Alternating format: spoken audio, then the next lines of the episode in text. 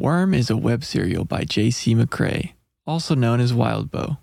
You can read Worm in its original format by visiting parahumans.wordpress.com or donate to Wildbow's Patreon at patreon.com slash wildbow. This story isn't intended for young or sensitive readers.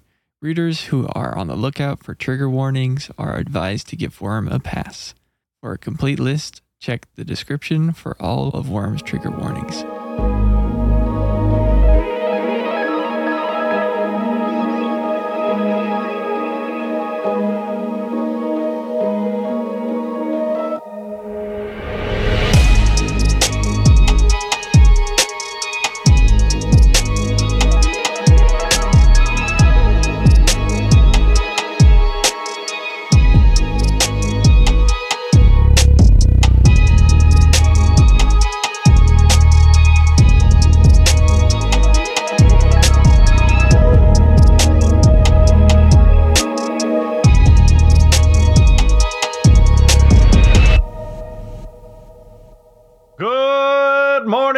Morning, Brockton Bay. Grab your books and get ready to get shook. It's Arc 3.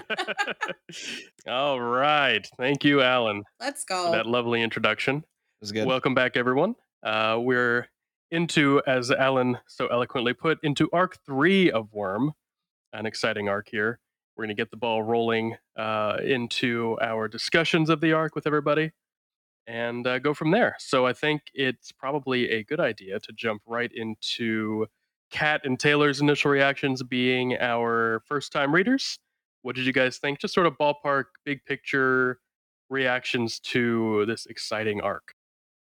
I thought that this arc was really getting into some of the meat of like how it seems the story's going to go, like some of the action, um, more interactions directly versus just talking about other capes. We're starting to see like how the dynamic between the different um, groups of good guy capes it happens and like their pers the undersiders undersiders um their interaction like how their dynamic is with the other capes and i thought it was i almost didn't have any notes to take because i was just so enthralled in the story that was happening so i am really excited to talk about certain segments but i feel like i was just so grasped by like what how things were developing that um the basically the homework portion of it seemed to like go away from my mind. Mm. What about you, Taylor? Ladies and gentlemen, we had plot, we had action, we had superheroes, we had supervillains, we had everything that I was promised already in the third arc. I am so excited. Um, I was so excited, like you said, to be to kind of lean away from the undersiders, see what some of the other capes are doing. Um, definitely seeing Taylor, um, not me, but you know, um, the character develop and kind of figure out what she's going to do with her life, um, while I try and figure out what I do with my life. So this is just great. I'm loving it. Um, we're having a great time. Yeah, and opening it up to everybody else, kind of just get some get some uh, scattered reactions. No, this was a this is a very fun arc. It's it's one of those arcs that's so early that after you've read the whole thing, you can kind of forget those cool little details. But going back into it and going back through the bank heist scene and the lead up to it, uh, and really getting to know these characters more on a what feels like a personal level, it's just really fun. Um, the interlude is one of my favorites because you get a peek into a different side of the world than Taylor's perspective, uh, which we'll get to later, I'm sure. But yeah, just some great character interaction, great superpowers explored as well. Some really cool stuff here. Yeah, this is this is the spawning point for the rest of the series in my mind. Uh having talked it over with, you know, Jacob, like if the, you know, first two arcs haven't grabbed you by now, like this is where everything comes out of for like the rest of the series. I can Mhm. point back and be like, "Ah, when did that start? That started at the bank. Like that started in that chapter." And I forget as always how quickly we get to this. yeah, we we do. We get. I, w- I was thinking the same thing when I read it. I was like, I remember this happened, and I remember it happened early on, but I forgot how how early it happened. And yeah, you nailed it. We kind of just jump right in. Like this is this is the pace setter for the rest of the next. Um, honestly, the kind of the rest of the whole book, but the the rest of the series immediately after for sure. Uh, what a what a fun chapter. One of the fun things too uh, is just coming back to this as well after having read the whole thing. There are lots of names dropped in this chapter, and I'm I want to focus in on that maybe for predictions later once we get to the predictions part. But there are lots of big names dropped in this chapter or in this arc. So I'm interested to see if uh, people caught on to that again, um, and if our newer readers, uh, if, if they what they think of those name drops and what they think they might be. And and I again I forget. Yeah, that gets that happens early. These names get dropped early. Um, and, and things so things happen fast. It, it, to build off of that, there and this kind of goes into stuff we've talked about earlier with the way uh, Wildbow sort of world builds, but not just names, but events and things that just sort of get subtly dropped. Uh, I was joking with Alan. We were talking about this earlier. How I forgot it was this arc where just casually, offhand, they're just sitting in the Undersiders like little hideout, and again, we spent the rest of the day watching movies from the alternate Earth when uh, Portal was ripped through reality, and now we just share films and movies back and forth. yeah. And then it just goes right by that. okay, we're going to start with this. Okay, I Yeah. thought this would come up later. No, it's I just, mean, we I can mean, move. We can circle back to it. Yeah, let's definitely circle back to it Yeah. because this was something that Taylor and I both were like, "Excuse me." I was like, uh, Earth Aleph, but yeah, we'll get to that. Don't even worry okay, about that. Okay, we'll, we'll circle back. But yeah, just the, the world building is a lot of fun. He does such a great job sort of fleshing out this world. It makes it feel so lived in and so enriched with events Yeah. and names and characters, things that aren't going to be mentioned or touched on till later, if at all, which is exciting. Yep, Um, absolutely. Something I really liked about this arc is they have the conversation, the, the cops and robbers conversation that um, Mhm. that Tattletale and Taylor end up having. And I love that this is I again because I've read this before. I remember some pieces, but I re- never remember when they come in. So like I didn't remember the bank heist happening this early, which is just perfect. I love it.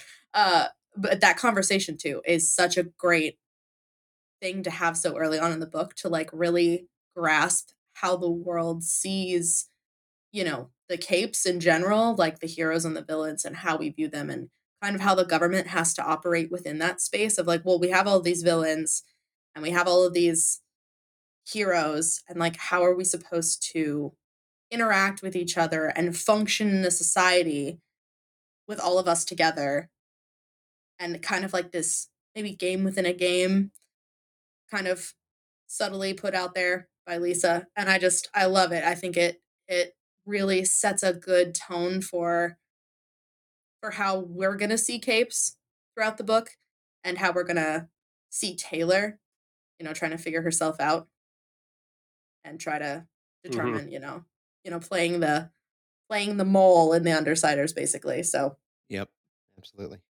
Maybe we should uh, jump into the summary of the arc so that we could uh, go through chronologically.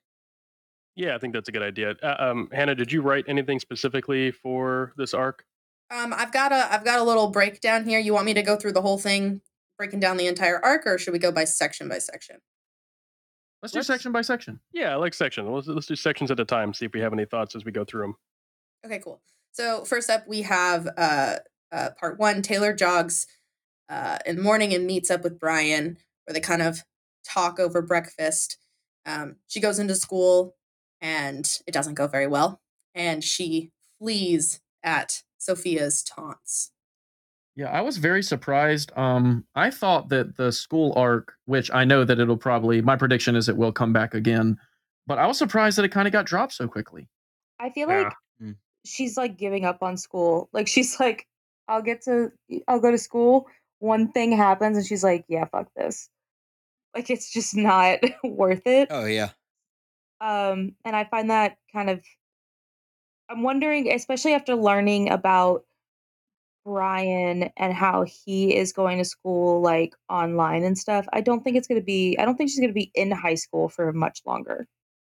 which is good because there's something I picked up on rereading, rereading episode one, episode one, arc one again, but just before this, um, Taylor gives off really strong school shooter vibes. like just kind of the everything about her and and there's a moment all the way back when she's dealing with lung where like she gets the upper hand on him and is kind of giggling and laughing to herself about how like how she's kicking his ass and, Yeah, and that, that happens- happens again in this arc as well. I- Yeah. exactly. And it's Mhm. uh, like the more and more I think about it, I'm like, man, this really is like, you know, we are the one bad day. You know, the one day that just goes a little too bit too far from Yeah. her essentially doing a school shooting, but with bugs. Yeah, yeah, and Mhm. and I think that's part of why that that limit that she put on herself, uh, because she still wants to be a hero, she wants to be a good guy. That limiter has really saved her from becoming somebody like Lung or like some of the other villains that have been name dropped. Um, but yeah, I think Kat, you make a good point that in the context of her leaving school, uh, she immediately this is immediately after hearing from Brian, oh, uh, you know, Lisa got her GED and uh, Alec finished it on his own way, and I'm taking online classes, and it's all cool. Like she's hearing about all these alternative options that don't involve her being around these bullies anymore. She's like, Mm. oh, you know, that sounds kind of nice. I, I can Yeah. easily understand why she'd want to, you know, just leave and be like, you know what, screw this. I'm going to go hang out with people who actually like me. Maybe they're bad Yeah. guys, but they're better than you people. And it's Definitely. Even as a- go ahead. Oh, so even as a like a, just a general description for the entirety of this book, like that's that's Brian is showing her like, hey, look, there's the, literally all of these alternative ways to accomplish the goal that you want to do. You want to graduate school. There's literally five other options. It's very much um I'm treating it as though they're athletes. Like if you were to use this in the real life, she is totally just like, you know what? Baseball is what I want to do. Yeah. That's going to get me there. I'm just going to take rocks for jocks in college just so that I can have a major, but this is what I want to do. And I definitely she is doubling down on the cape. Um sh- she is going all for it and I'm here for it. So, Yeah. Actually, I was going to say the same thing. The she kind of has this weird like her motivation for, you know, you know, you finish school and then maybe you go to college and you have an idea of what you want to be or who you want to be. But when you get your powers and all of a sudden you have this ability to control bugs, like what is the point of school if you're going to be a hero? Like do you need school? Do you need college? Do you need any of it? And kind of this this well it all feels pointless, especially if you know Taylor's getting bullied at school. Kind of the question of like, well, do I even need to go back to school? Of like, do I need to even think about it? And that kind of played off with this. Well, the undersiders are all, you know, they have their GED and they're taking classes, and you would think that like, oh yes, well, you know, the hoodlums are like, oh yes, who needs school? But like, no, they're all Yeah. they're all they all have their GED and he's taking classes and they haven't just kind of resorted to the villain life basically. Right. And and I c- we could imagine maybe an alternate world too where instead of the undersiders being the ones who rescue her, uh, what if it were the wards? Mm, Because her, her the reason Mm. she doesn't want to join the wards is she's thinking, well, that's just more teenage drama. I get Yeah. enough of that at school. Why do I want that? Uh, but then she ends up with a basically a group of teenagers who like her. But what if it had been the wards who had found her Mm. instead? And you kind of can go into that. Um, you know, it's circumstantial who she ended up joining, joining in a way, but it's yeah, kind of adds to that what if mentality that I, I like to use sometimes. And I think you touched on a, a really a, a good point at the end too, Nick, uh, when you were saying how how comparing school and the Undersiders, she's going, yeah, the Undersiders are villains, but they're not worse than my bullies, which I think was uh, is an interesting dynamic too. How she recognizes that that they're not the best people in terms of what they do, but compared to where she's been, it's infinitely better. And I think Mhm. it's funny too because up until obviously this arc kind of changes that, but up until that point, early on, Bullies are worse than bank robbers, Jacob. Yeah. That's what, Yeah. I remember Yeah. that adage. Yes. Agreed. mhm. but up until the bank robbery, like we don't, the Undersiders don't do anything that that we've seen that really warrant them being villains that we're aware of, other than the little bit of research she's done. But uh, but yeah, in terms of her interactions with them, they seem like good people, aside from probably bitch. But And Yeah. then, except for Armsmaster drops the little. I don't know if that happened. I don't remember the order of things in the arc. I don't know when that Oh, happened. little we'll, bit we'll, later. we'll get to we'll get to Yeah, that. okay. So that's actually a great transition into chapter two, which Whoa, we are whoa, whoa. back. at Before the- we move on, before we move on, all right excuse we got to acknowledge, hot Brian is hot. Mm. Oh, um, hot yeah, Brian is Brian, hot. He's very hot. Um, okay, how, I'm old sorry. is Brian? Brian's Like like what, two, three years older than Taylor? I, I want to Yeah. say he's 18 or 19. I think he's supposed to Yeah. be like just turned 18. okay, okay, Mm-hmm. good. oh my gosh. That's all. Well, Listen, okay, from so- Taylor's perspective, Brian is hot, and she's obviously has is developing a little crush on him. Yeah. And why wouldn't she? And Mhm. why why wouldn't not? she? Yeah, absolutely. You know? Which again, I was gonna say ties into chapter two, where we have some hand-to-hand practice, where Taylor Mm. gets to gets to spar with Brian back at the Mm. hideout, and uh, we have a little conversation about this potential, or not potential, uh, about the the sponsor of the Undersiders. But oh, that hand-to-hand, let's go! Any chance to like spar with Brian? Like, let's go! I'm Mm. here for it. Brian dropped one of the best pieces of advices for fighting that I've ever had or uh, like ever heard like a real person say. But he's like, look, if you're going to do martial arts, if you're going to do any high level of fighting, keeping up with it is going to be a full time job, and there are still going to be masters that are going to kick your ass. Mm. Literally, Mm. he's like, just pop into these places, learn a few things, pop out, move on. And I Yeah. was like, okay, this is thank you. Thank you, Brian. that makes I me feel so much better for dropping I out of stand with. Brian. Yes, when I was 11 years old, this is the advice I needed when I was 11 years old and dropped out of taekwondo to play baseball. Yeah. oh man, I love it. Yeah. You can be a jack of all trades for sure. It's true. Well, yeah, and and honestly, whenever a sparring session comes up between two characters who may or may not have a thing for each other, all I can Mm. think of is Mass Effect. And the, Mhm. I love Oh. it. Mhm. Oh, that mass effect keeps my mass erect. No! Oh, yeah. Oh my god! I had reach. She had, had flexibility. flexibility. That's right. Oh my god! Oh.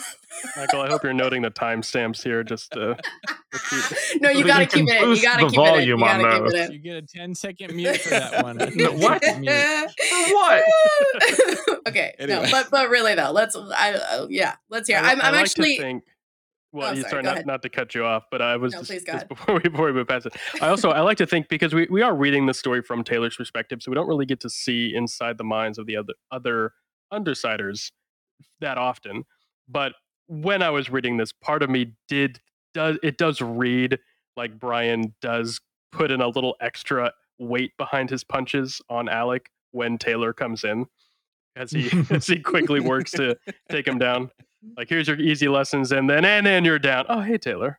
just a subtle flex there. I love it. Mm-hmm. well, Love it's, it. it's been clear, at least from the beginning, that w- I- I- we don't know that he has feelings for her or anything, but he clearly cares about her. I mean, Yeah. he's been the. Yeah, I think Taylor even said like he's basically the only reason she stayed. hmm So Mm, mm. yeah, so clearly he cares about her.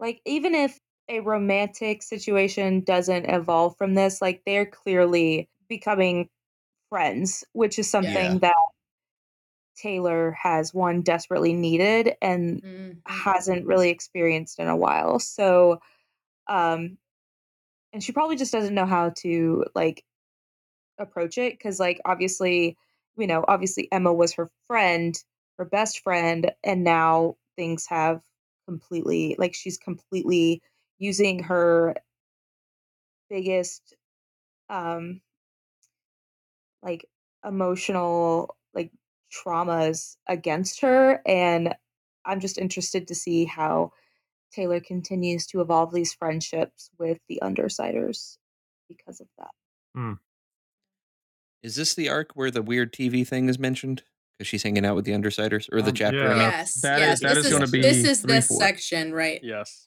Yeah, because like So, for what is it, 3.3, 3.4 Is is it kind 3.4? of a lot Yeah. of exposition right there. Yeah. Mhm. inter- Mhm. interdimensional television like Rick and Morty. Exactly. So if you don't mind, I'll I'll bring this up first because I wanted to talk about it, and then we can immediately get to Professor Haywire. But uh, Hmm. in in three three, we mention the Manton effect. Um, Yeah. talk, Yes. yeah, which and I wanted to I wanted to hear people talk about that before we talk about the different Earths um, that we have going on.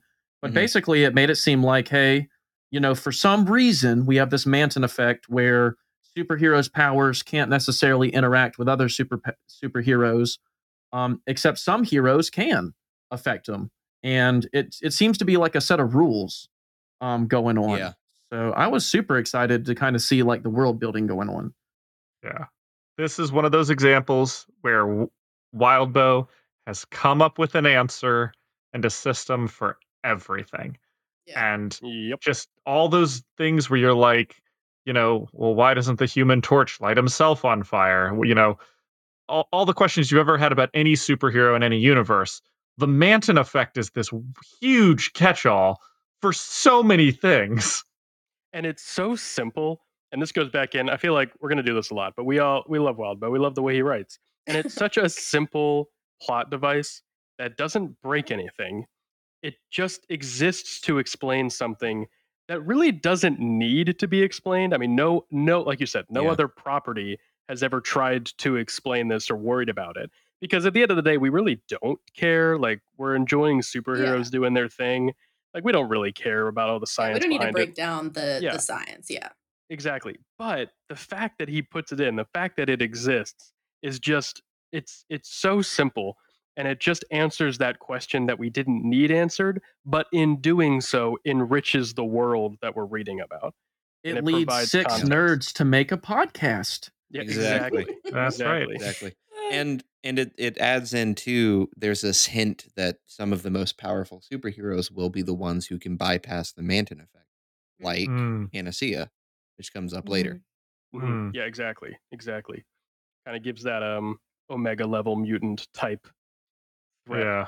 you know? yeah so But along, are we Yeah. sticking with uh, little fun little call outs? You said you wanted Taylor. You had some thoughts on Earth Aleph. Yes. I literally, and you already mentioned it because you said this earlier. It was a single sentence Yeah. Yeah, yeah. Mhm. that made me so mad. Where he's like, "Oh, you know, like we send them shows, they send us shows, and the first two Star Wars movies, they still weren't great." And I was like, "Taylor, I'm about to beat your ass if you insult my Lord and Savior George Lucas one more time." the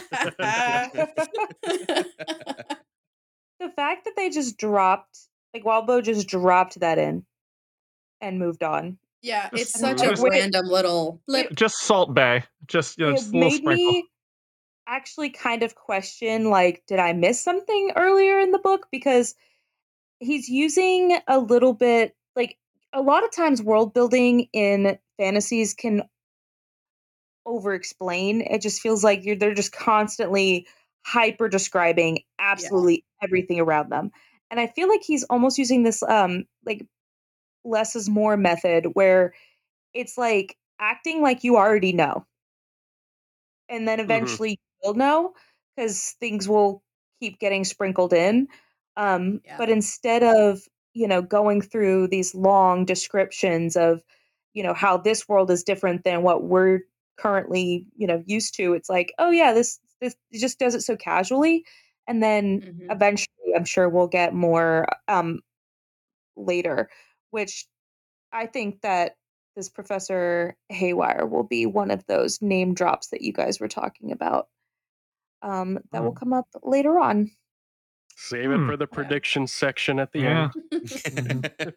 yeah with that uh it, i mean it just makes me think of of a conversation i had with a writer friend of mine and talking about treating the reader as incredibly stupid or incredibly smart kind of like well i wouldn't i don't need to explain this to you in depth i don't need to take an entire you know chapter to explain this you guys will get it i don't have to spell it out for you and i love that because it really does feel like like you said Kat, it doesn't feel like you know he's waxing on and on and on about this he can just sprinkle it in and it's like like we Mhm. already know it like it's already part of normalcy that we are just a part of you know by peeking Yeah. into to taylor's world but like we're not being treated like idiots that need to have everything explained to us it's like as it comes up there it is. And, you know, okay, oh yeah, Earth, Earth Aleph. And we're like, what? And then, you know, a little bit later, it'll give us a little something else. Oh yeah, you know, Professor Haywire. It's like, uh, oh, all right, okay, I can, yeah, let's go. And I don't Yeah. feel like I'm, you know, being talked down to to be like, okay, well, silly, silly reader, let me explain to you how this complex world actually is. Like, it, it feels so smooth. It's Yeah. just big dick energy on Wildbow's part. Wild Yeah. Bow, you have Mm. a massive dick. Like literally just being like, oh, like that's just the Manton effect. Or oh, like yeah. they just get it from Earth Aleph. Like it's just, sir, good job. Yep. Yeah. I think for writers we call it big pin energy. Big Heck pin yeah, energy. Big pen energy. Or I guess Yeah. big keyboard energy since it's a web Mm, serial. Maybe. Uh, Well, yeah, we could do this all night, but I will say another another part of this chapter right before we close it out. Um, honestly, the conversation with the dad went is it went exactly like I thought it would.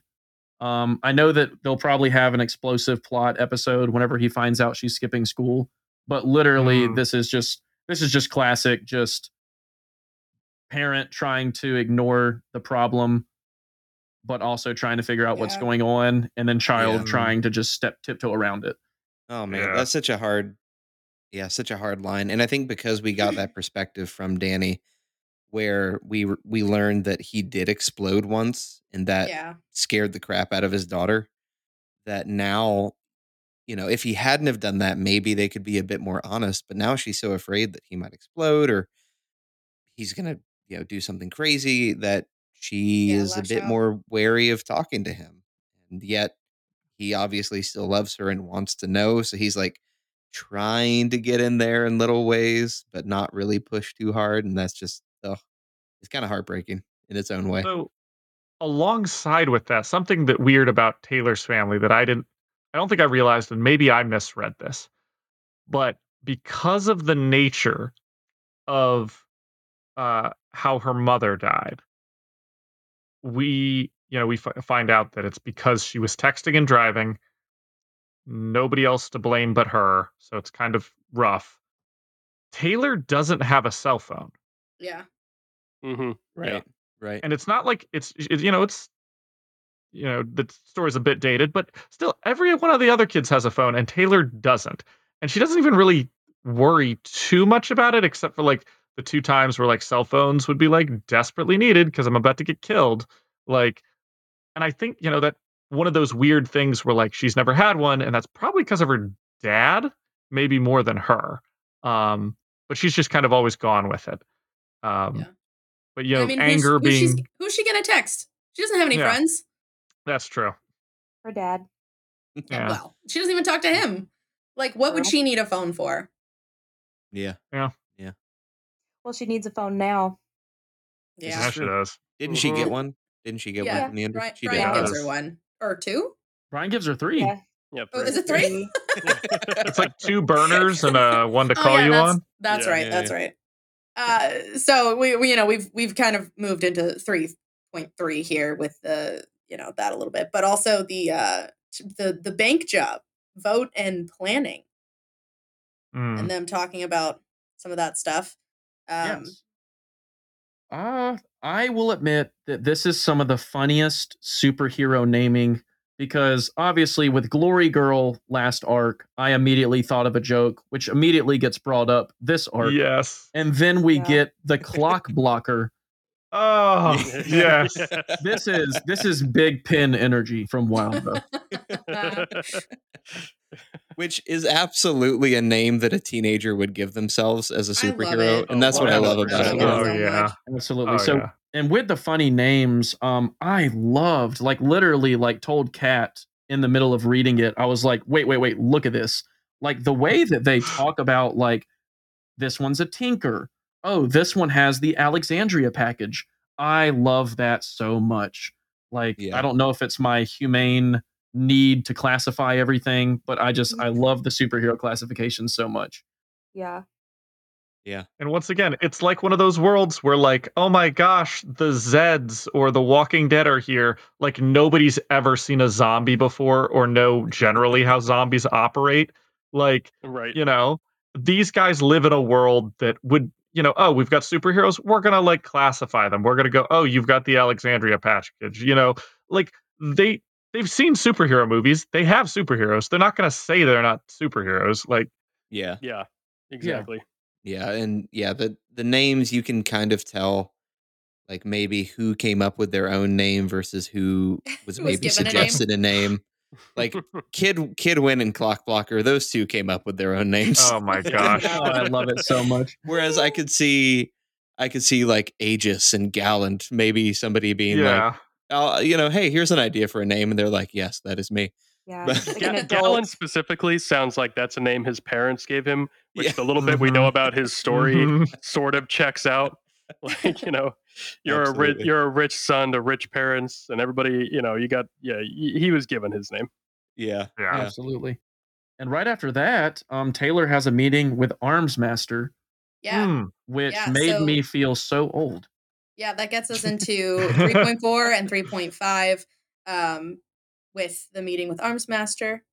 And yeah, I loved this scene I did too. um, hmm because, oh my god, did her immaturity and naivety come out yes. so hard in this conversation with Yes. Armsmaster?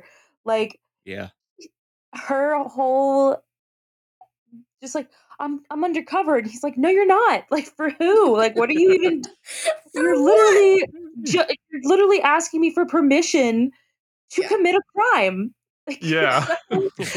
Yes. You're a literal child. You're, you're asking Super Cop if you can go commit a crime.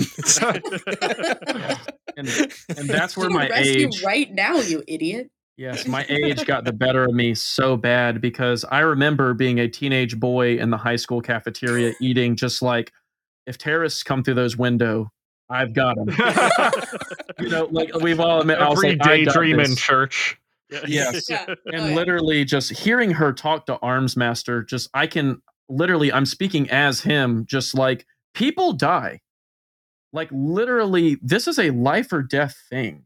And you're just treating it like, no, no, like I'll find out who Big Boss is, which also forgot about that. Who's funding Hmm. this? Mm. Oh, prediction. Save it for the prediction. I'll save it, I'll save it, I'll save it. Where does the money come from? Yeah, exactly. Where's it coming from? Is Donald Trump in this universe too? But Follow the money. But yeah, I felt like an old man, just like, Yeah. oh my gosh, I'm King Triton. Is exactly. I was going to say it's the, the Ariel situation. yes. It- it is such a. It, this is one of those things where he's so good at writing not one-sided characters Yeah. because hmm I totally am on Taylor's side. She wants to do this thing. He just won't let her. And you know what? I feel like she's kind of justified a little bit. And at the same time, I also am with Armsmaster because, like, what is this child doing? Asking Robocop to commit a crime?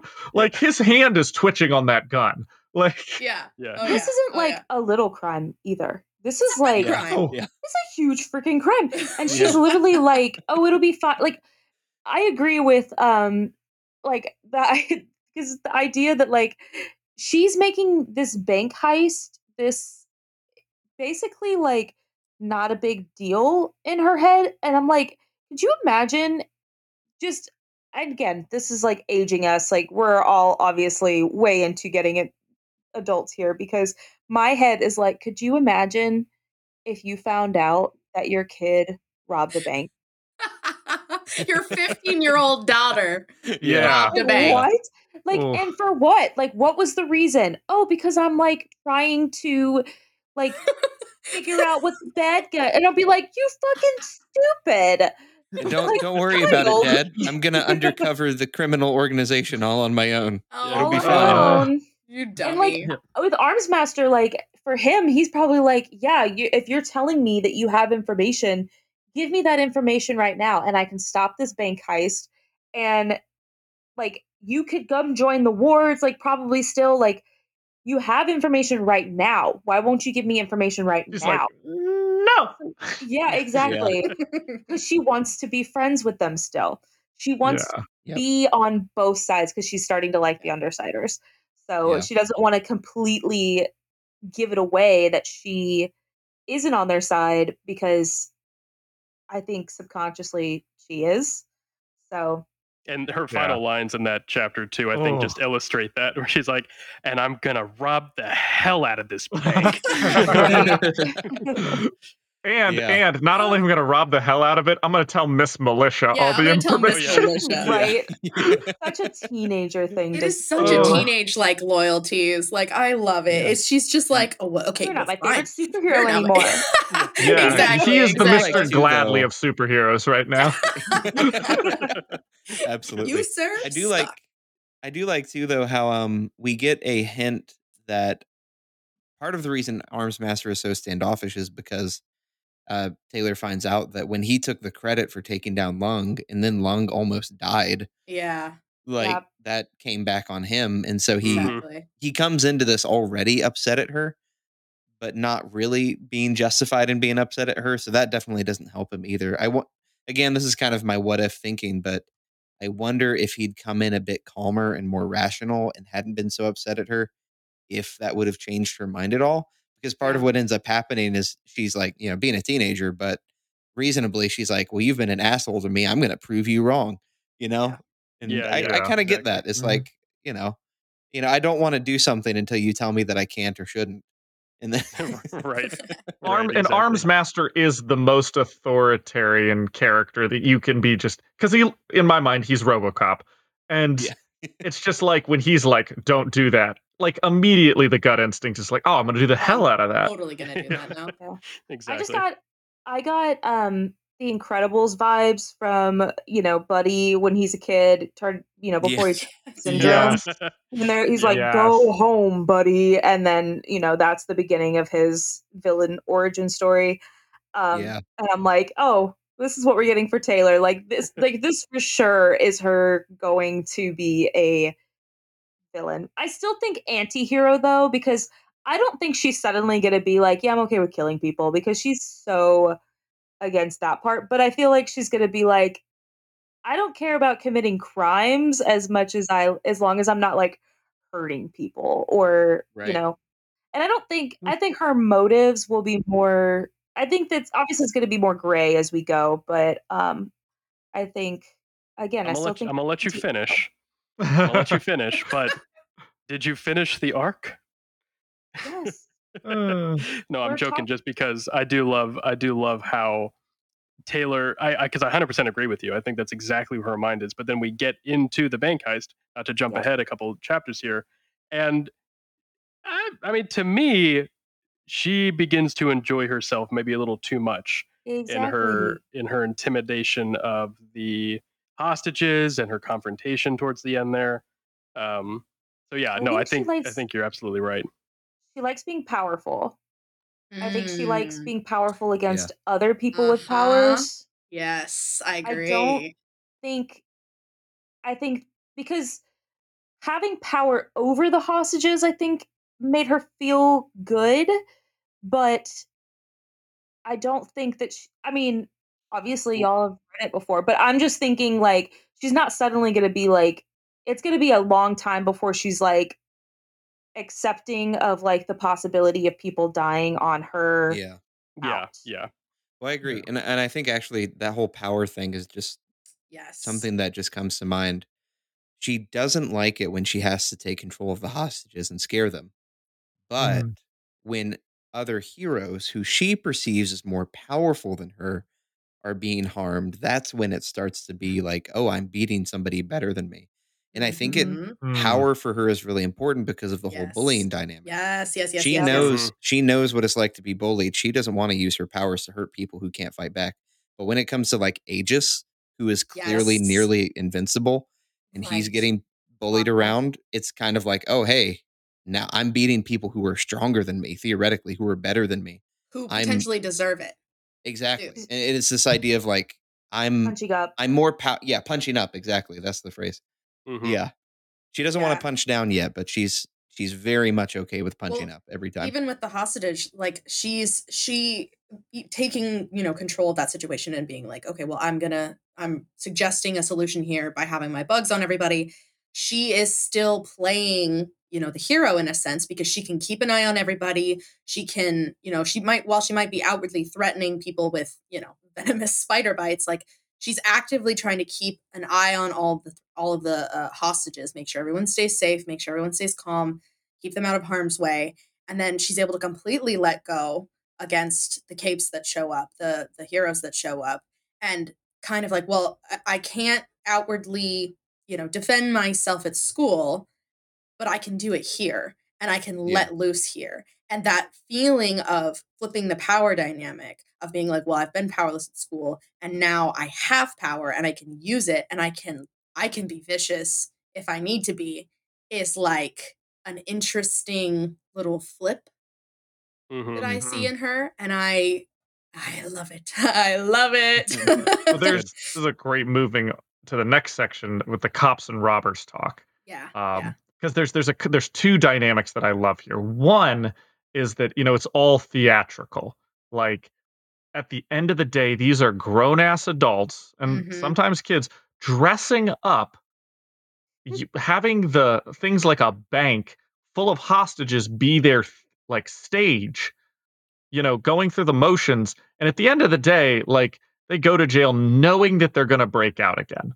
You know, with the th- whole three strike rule Right. which as always great explanation for why everybody keeps breaking out of jail in like batman's world um but the other part of it is in them doing this song and dance the good guys and the bad guys are constantly song and dancing with each other yes. um Mhm. and it goes all the way back to when she was looking at the enforcers on the boardwalk these aren't the cops and like they're like hired thugs essentially for the boardwalk that like oh if you're causing trouble on the boardwalk these kind of pseudo criminal guys drag you out back and beat the shit out of you you know It's really yeah, it's very Vegasy vibes. We're Yes. literally yes, it's like okay, if if you have someone who wants to be a mass shooter and shoot up a casino in Vegas, the cops got to take you out cuz you're crazy.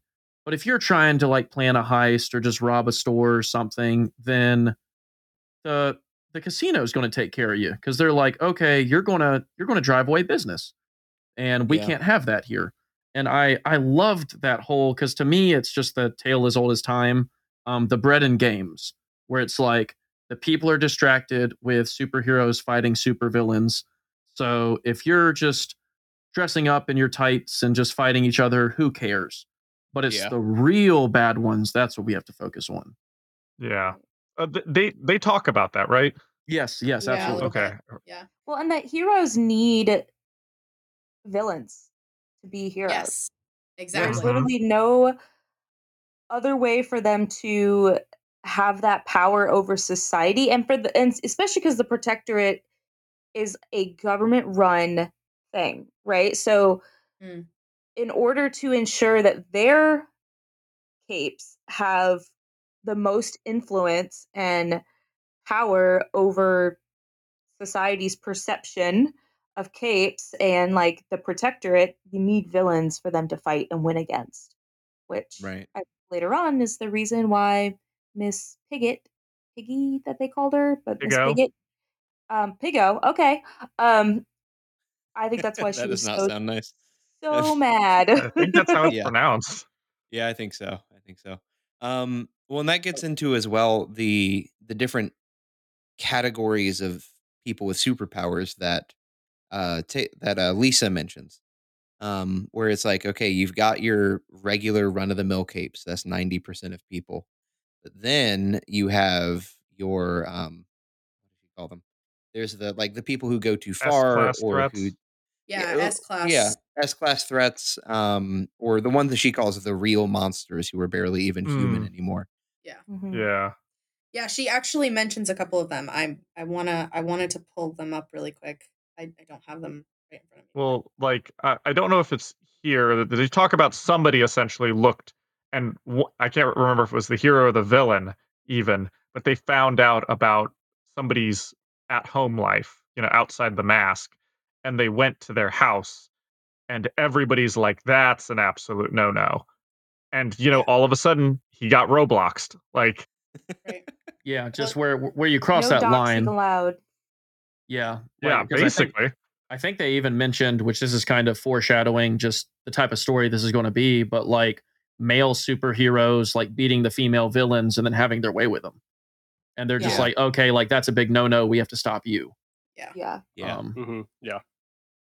Yeah, the the list here she says, if I can quote from it, um, the people who take it all too seriously are those who wouldn't you wouldn't want to get on the wrong side of, like Lung, Oni Lee, Heartbreaker, Bitch. And then there are monsters, the really dangerous motherfuckers who are barely human anymore. The Slaughterhouse Nine, Nilbog, the Endbringers. Hmm. I think it's interesting that that she mentions bitch in the same category as uh, as lung in the term Mhm. of you know the people who you who you really don't want to get on the, the wrong side of and i think that's interesting because i don't feel like we've really seen like we we see in here in in the in the you know the bank heist we see what what bitch and her dogs can do but they Yeah. don't and while they are very vicious are they comparable for what we've seen are they comparable to lung and like from what we've seen so far i would say probably not but then again if if lisa is putting bitch and her dogs in the same category as lung i i can't wait to see when bitch like lets loose you know Yeah. like i oh Well, I think I think I bitch is easily wait. worse than lung, like because she clearly has. We'll just call it autism for now, but like she lung probably even understands that like the whole having a gang is part of the sh- song and dance. Like, oh, Mhm. somebody lost territory, you gain territory, all that jazz. Bitch has no real social like understanding. She doesn't Yeah. understand social cues very clearly. She doesn't understand why people ask questions. Like she doesn't understand that this is a song and dance. Like to her, she's kind of getting pointed in a direction and anybody that annoys her even is worthy of like they just need to die. Like cuz that's the easiest thing is just to kill them and get them out of the way. Yeah, and don't forget, of course, that even though Taylor did, of course, significantly weaken Lung, uh, Bitch's dogs did essentially pin him afterwards, and so just in terms of power too, wow she, he she was probably flaming out too yeah yeah. So she is she is quite strong. Yeah. But yeah, I wouldn't even think of it of a strength perspective, just like like they said, who- who takes it too seriously? Yeah, For bitch, this is 100% serious. Yes. For Yeah. everybody else in the undersiders, they do not like this is a this is a job, you know? hmm Right. Put on Yeah, your they make more uniform, you go put in your hours, you clock out. which I think also gives perspective on their individual responses to the idea of the bank heist. Because, like, Brian was very much like, why would we do that? Like, that's so risky. And, like, obviously, he's like, I do jobs to get money, not because I want to do this job. Like, Exactly. Yeah. Like he's not versus like I can't remember specifically like bitch's reaction, but I feel like it's very much like, yeah, I'll do it. Like of course I want to do this thing. Um, but Brian's like, I don't think the risk is worth the reward. Mm. And I think that is gonna continue. Like he's not a villain to Yeah. be a villain, I guess. yeah Yeah. hmm Uh, do we want to go ahead and kick off this bank heist? Oh, Yeah. Let's put the let's put the bugs in the van. i was gonna Let's say get the bugs in the van. I feel like we Oh, should we should oh, group some chapters here, uh, just so we can Yeah, talk about idea. the heist as a whole. So we have Yeah. the arrival at the bank, um, and and uh, sweeping through, taking hostages. Uh, Taylor puts a, a bug on each person so she can monitor them and know where they all are without necessarily having to have eyes on them. They start backing up the money. There's a little bit of small talk with bitch. Um, and then whoopsie doo, the wards show up in much larger numbers than we had anticipated, uh, with uh, quite a quite a large little group. Little six of them, I think, show up. Um, we end up with an all-out attack with Taylor taking on Clockblocker, blocker uh, some more fighting. Tattletale goes back into the bank. Uh, we have Kid wins insane cannon, um, and Taylor gets a fire extinguisher to the head. In which case, uh, turns around. Oh, hey, look, it's Panacea and Glory Girl hanging out in the lobby. Yep. Uh, and we have a, a fun little interesting moment where uh, with Taylor and her bugs and kind of getting a little bit of a headache and trying to figure out what's going on with her power. And a conversation with Tattletale and Panacea and Glory Girl and kind of this this a little a good little conversation there where Tattletale plays some some mind games with uh, ending it as the Undersiders retreat into the rain.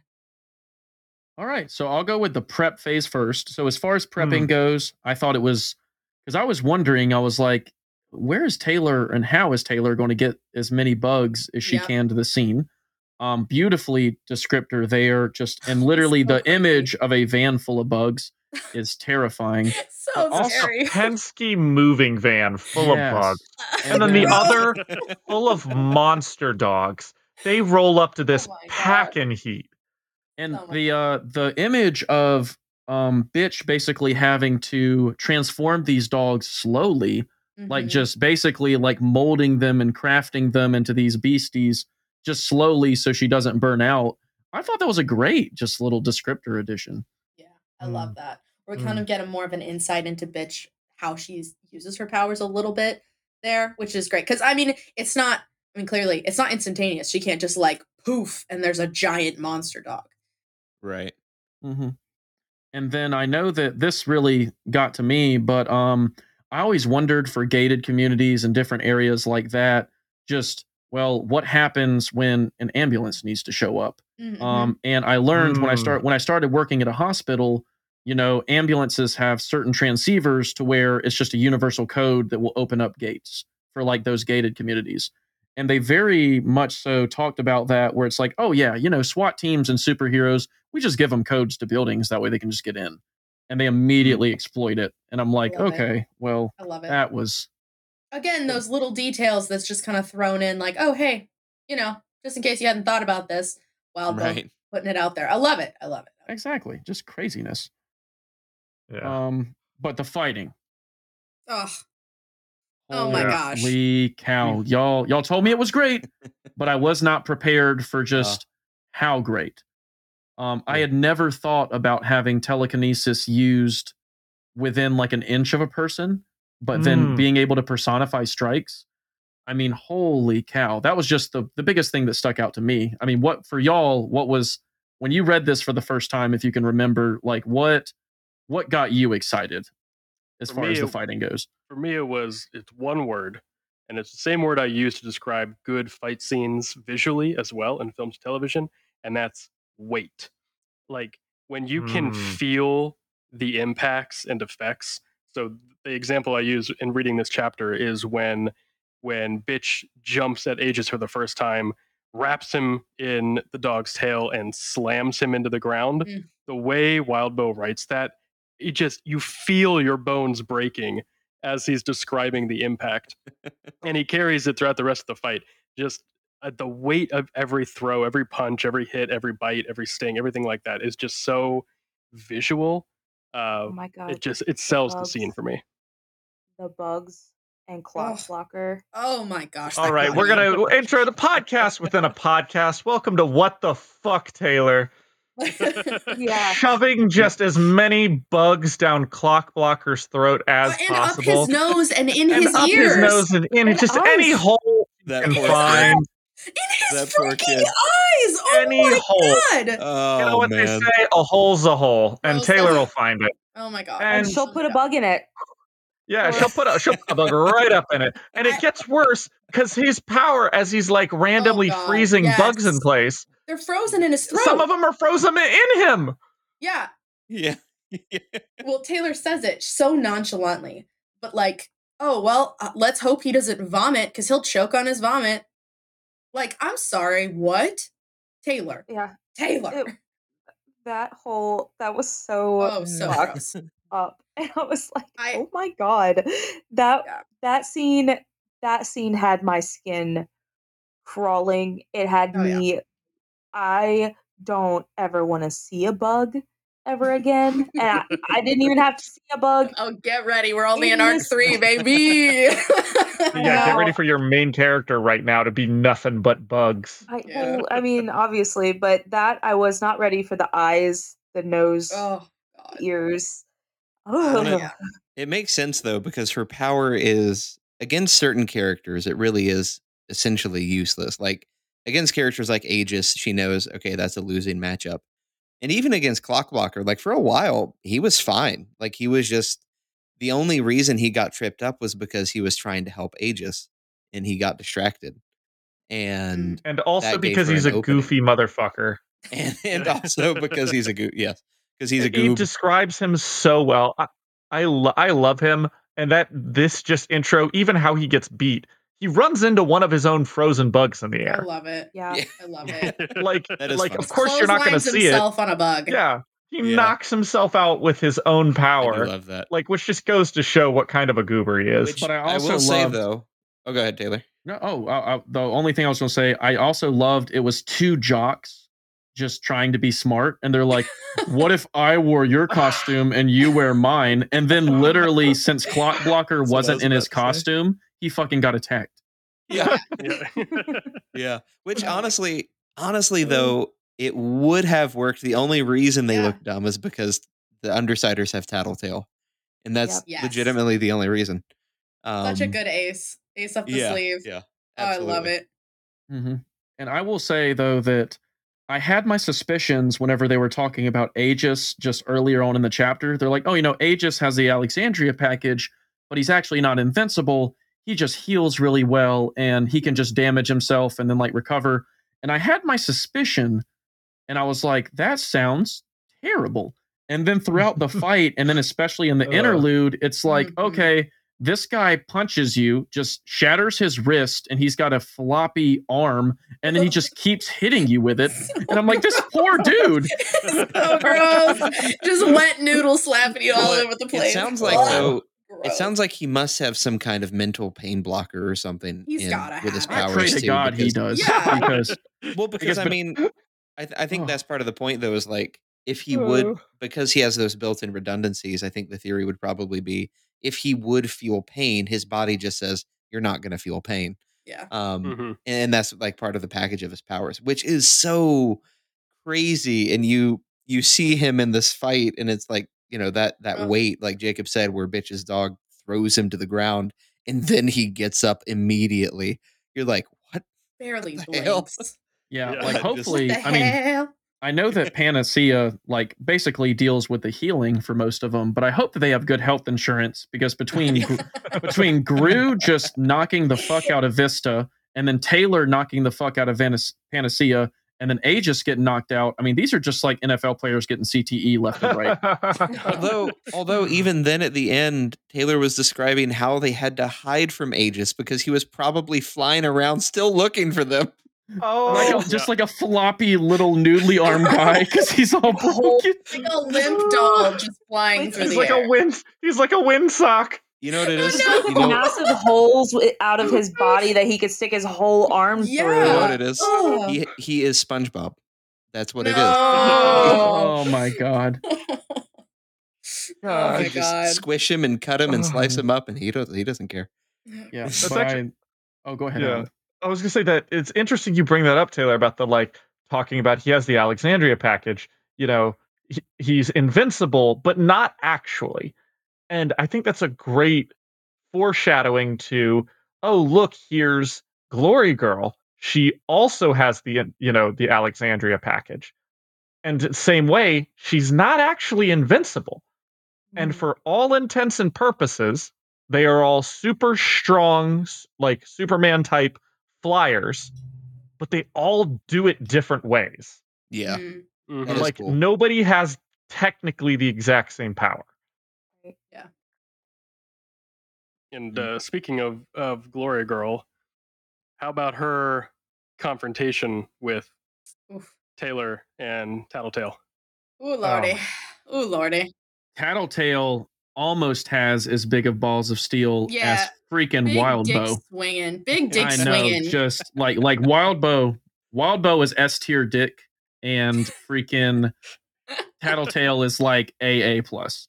Let's Mm, go. mm. Yeah. Yeah, no, yeah. I, I love that. I love that she she I mean she says it like don't call me stupid because like you by calling Tattletale stupid, you are so vastly underestimating her and her abilities and just her kind of little glance and like, hmm, and breaks down walls. Like I, oh, I love it so much. I think because I know we've talked about this in previous episodes, like favorite cape of the of the episode, but Tattletale, oh, just freaking crushed it. I love it. I love I, it. I loved her. Uh, I loved her jab when she's like, "Oh yeah, so my power is I'm psychic," and Glory Girl's like, "Nah, that's not possible." She's like, "Bitch, you're invincible and can fly. What are you talking about? Like, look around. what do you?" I also love what do you the, like, think? like, oh, did mommy help you get into parahuman college? Like, oh man, just needling Oh. all of the weaknesses. I just love it. I I- love yeah. it. love their their their rivalry. It's so great. So and it good. starts It's off, so she walks good. in, she's like, "Oh, hey, glory hole." Like Ugh. right away.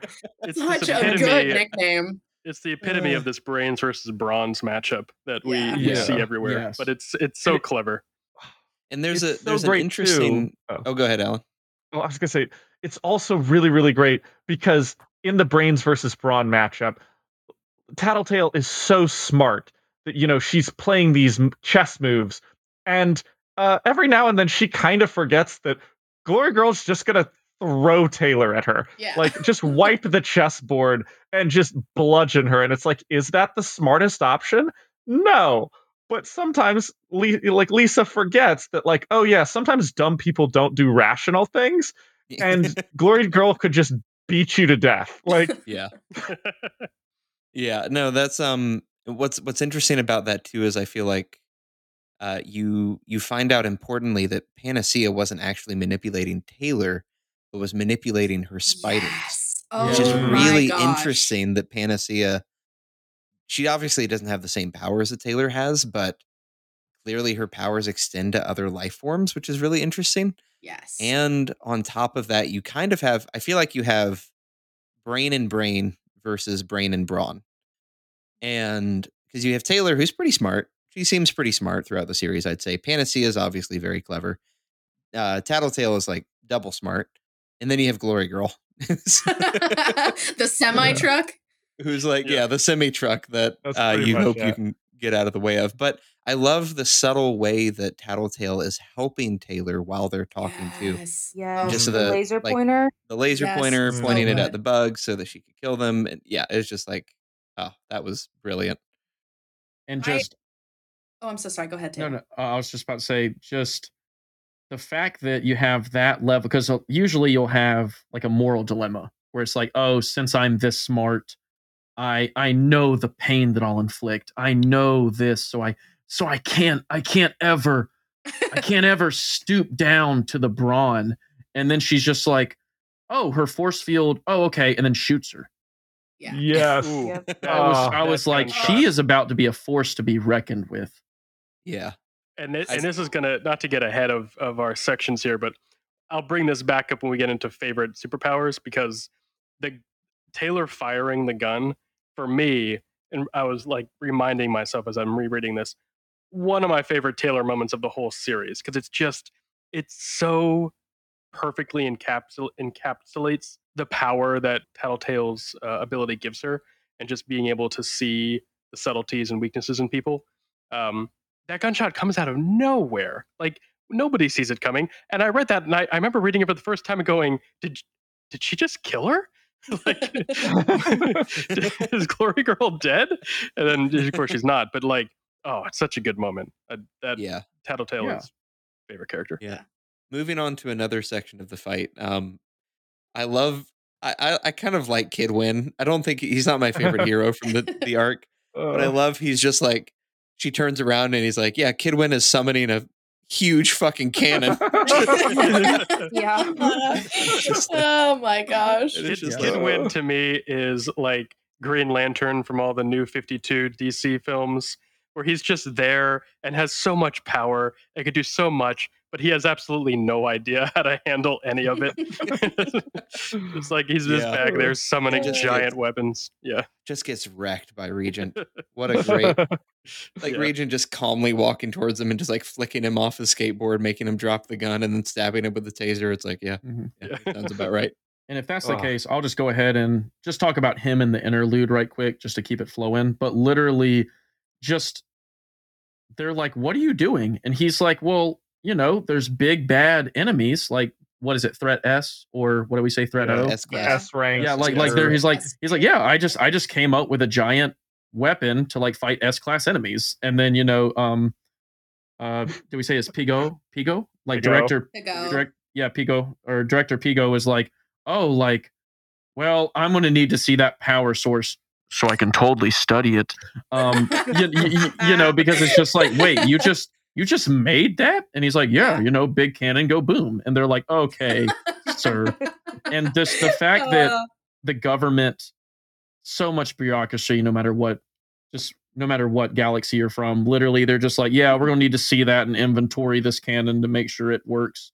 And he's mm. like, "Well, it, it totally did against us, and then it did. We just Yeah. showed." I was about it to say because he was about to blast the hell out of every one of Oh, those yeah. hostages by accident. If Yeah. they hadn't stopped sure. him. Well, and you notice, and they end up using it against against the team too because they that's what they get to hold Aegis down as Regent just kind of locks it in place, firing on Aegis repeatedly to keep him down for a bit. right, right. Yeah, Um, yep. but no, uh, so I looked up the name so we pronounce it correctly. Apparently, it's pronounced Pigot. Okay, Pigot. so Oh, was it is. Really? Pretty Okay. Okay, sorry. Is how it's usually pronounced. Anyways, All right. Yeah, all right. um, but yeah, that that whole like, and and again, that's that little subtle world building where they come back and she's like, "Did you register that weapon? Did you have it go Yeah. through the proper checks? Are you Mhm. sure you didn't just kill a bunch of people because you wanted to play with your toys?" Like Yeah. that. Which Yeah. again is a subtle world building where it's like, oh, the heroes actually have to go through review processes for their equipment. They can't just make whatever they want and go to town. Yeah, they are held accountable. And like we see it in the interlude in after arc 2 with kind of Victoria and Amy and talking about how like well the the I can't remember what group are they New wave. They're new, wave. Yeah. Kind of like well new wave is under a different category under different, you know, management as it were, but the wards like they have to follow the proper process, the procedures. And they have, you know, tourists coming through and that they have to put on their masks and smile and wave in their dorms for, you know, and it's like they as much as as they are like ah yes we're we're the young heroes of the future but like they're also under a microscope so that they they you know stay the heroes that they don't you know take little cheats here and there and here and there and then ultimately you know become a corrupted power like from this little you know view we see into their world it's like they have to have these things set up because they're still kids they're still underage children Yeah. with crazy powers Can we Yeah. talk about how, since we've moved into the interlude, like all of the damage was done by the heroes? Yep. Mhm. Yep. yeah I feel like that was an important detail because, like, yes, obviously we have the ones that were robbing the bank, but the ones that did damage to, like, the as a street and the whole, buildings and the like yeah society, Yeah. was the heroes, not the villains in this situation. I mean, the innocents So- were just trying to rob a bank. Yeah. They're just like, let me let me rob the bank and no one gets hurt, and they meant it. Yeah. You know, this is literally the example of like why like Walmart security doesn't chase you out when you shoplift. you know, it's like because you really are going to do more damage by trying to stop them than if They're you're just letting them go with whatever they retail stole. Retail stores are also insured for a certain amount of you know And I'm sure Yeah. this bank was insured. I think but, they you even know, say that. I think I think they say Yeah, that in, in the yeah they talk about how the Yeah, in insurance the in the plans. Yeah. In the just- plans when we're they're talking planning. about it. Print more money. yeah, you know what? That's actually a really good point. That is exactly. not. That is Mhm. not. But yeah, but what you said, Kat, that is true. How it's this interesting contrast between how the Undersiders are so careful about their plans. Taylor is so careful about making sure that everybody's safe, no mm-hmm. innocents get hurt, and then the heroes come in and they're just reckless. They invite a glory girl without telling their squad team. They use unauthorized weapons. They're throwing tables and buildings and smashing streets together with Vista's power. Like, Yeah. they're just so yeah. yeah, I think you're right. Like, it is an interesting point that they see they come across very disorganized and very chaotic. Yeah. Um, and obviously, of course, these are the wards. They're the teenage heroes. Uh, you would hope that the protectorate, the professional heroes, they wouldn't behave like this, but uh, you Mhm. get the sense that the heroes are definitely not as careful as they should be for heroes. yeah. And can we just quickly mention my favorite favorite line of the interlude? Gallant subtle. Just put it on my tab, director. Oh my Right. god. Oh man. I've got Rich this one, people, am I right? Gosh. And then she's like, "Actually, no, no, I'm not. We're not doing that." I love Yeah. that though, because it's her recognition of like, look, you can't just buy your way out of this. Like, there Yeah. are going to be consequences and there are going to be financial consequences. You are a fucking team. So you're going to pay the price like a fucking team, which I love. Yeah. I just love it. Mm-hmm. I do like to um, the conversation between Gallant and Panacea is really interesting Mm. too. Mm. About- Mm, Panacea, eh, I don't know, it's an interesting side of a superhero you don't really see because yeah, most of the heroes that we read about, they're the ones with the big powers. You know, they've got the super strength or the super speed, and they rescue the people. But Panacea's power is a lot simpler than that. She can just heal people. That means that she feels this immense pressure that other heroes don't really feel because there's not always a car to be stopped or a bank robber Mm, bank robbery mm. to be stopped, but there's always sick people. And I felt so bad. She literally said, I could spend 20 hours a day healing people in a hospital and millions and billions will still die. yeah. Yeah. Like the and and I just felt so bad for her. And it's just crazy. I love that he did the deep dive into like, yeah, I was healing this boy and he was sleeping soundly and I was so jealous like I was like, why can't I do that? Yeah. Mm-hmm. and it just makes you just feel i think she's going to play a huge part of this story just because wow And the juxtaposition between her and her sister, Yes. Yeah. since. Glory Mhm. Girl is just a walking like destruction Bulldozer. Yeah. bulldozer. She's just a wrecking ball in her like she's if she wants to do something, she'll do it, but she'll probably do it a little too hard. And versus Panacea is over here like I am trying to help everyone I can and it is never ever going to be even a little bit close to enough because her power is an extreme like help to society that she just doesn't feel like she can get to like she can help with Mhm. glory girl's just like oh man i almost killed another one can you please come kill can you come fix them real quick Yeah. so that i Yeah. don't get in Right. trouble Right. Yeah. Like, And the mystery of who her dad is too is such an interesting thing that I forgot about. Yes. That, like Mm. Realizing that she's not really related and all that stuff. Yeah. i'm interested to Um, learn who her villain daddy is because Yeah, Who's your daddy? sure. Who's your daddy? who, who your Hmm. daddy be Mhm. 'Cause- Well, are we at that And time? Any other final thoughts, Well- or should we well, move? well, there's into- one Yeah. more thing. Oh, okay. They Oh. Finally named her. yes Oh, So yeah, what are good our point. thoughts on the name Skitter? i was pissed What do you think, Taylor? I, I was i was mad. I was like oh skitter i was like oh man we could have definitely come up. But i did i i absolutely love that scene because he's like well what about van halen? And they're like oh there's already a rock band named that. And he's like well what about zz top? Oh well there's a country band that he's like damn it! And literally just having to like cycle through all of the index to find a new name. Yeah. Yeah. I like the idea that they probably were also thinking like Venom, but they were like, oh no, that's that Marvel villain.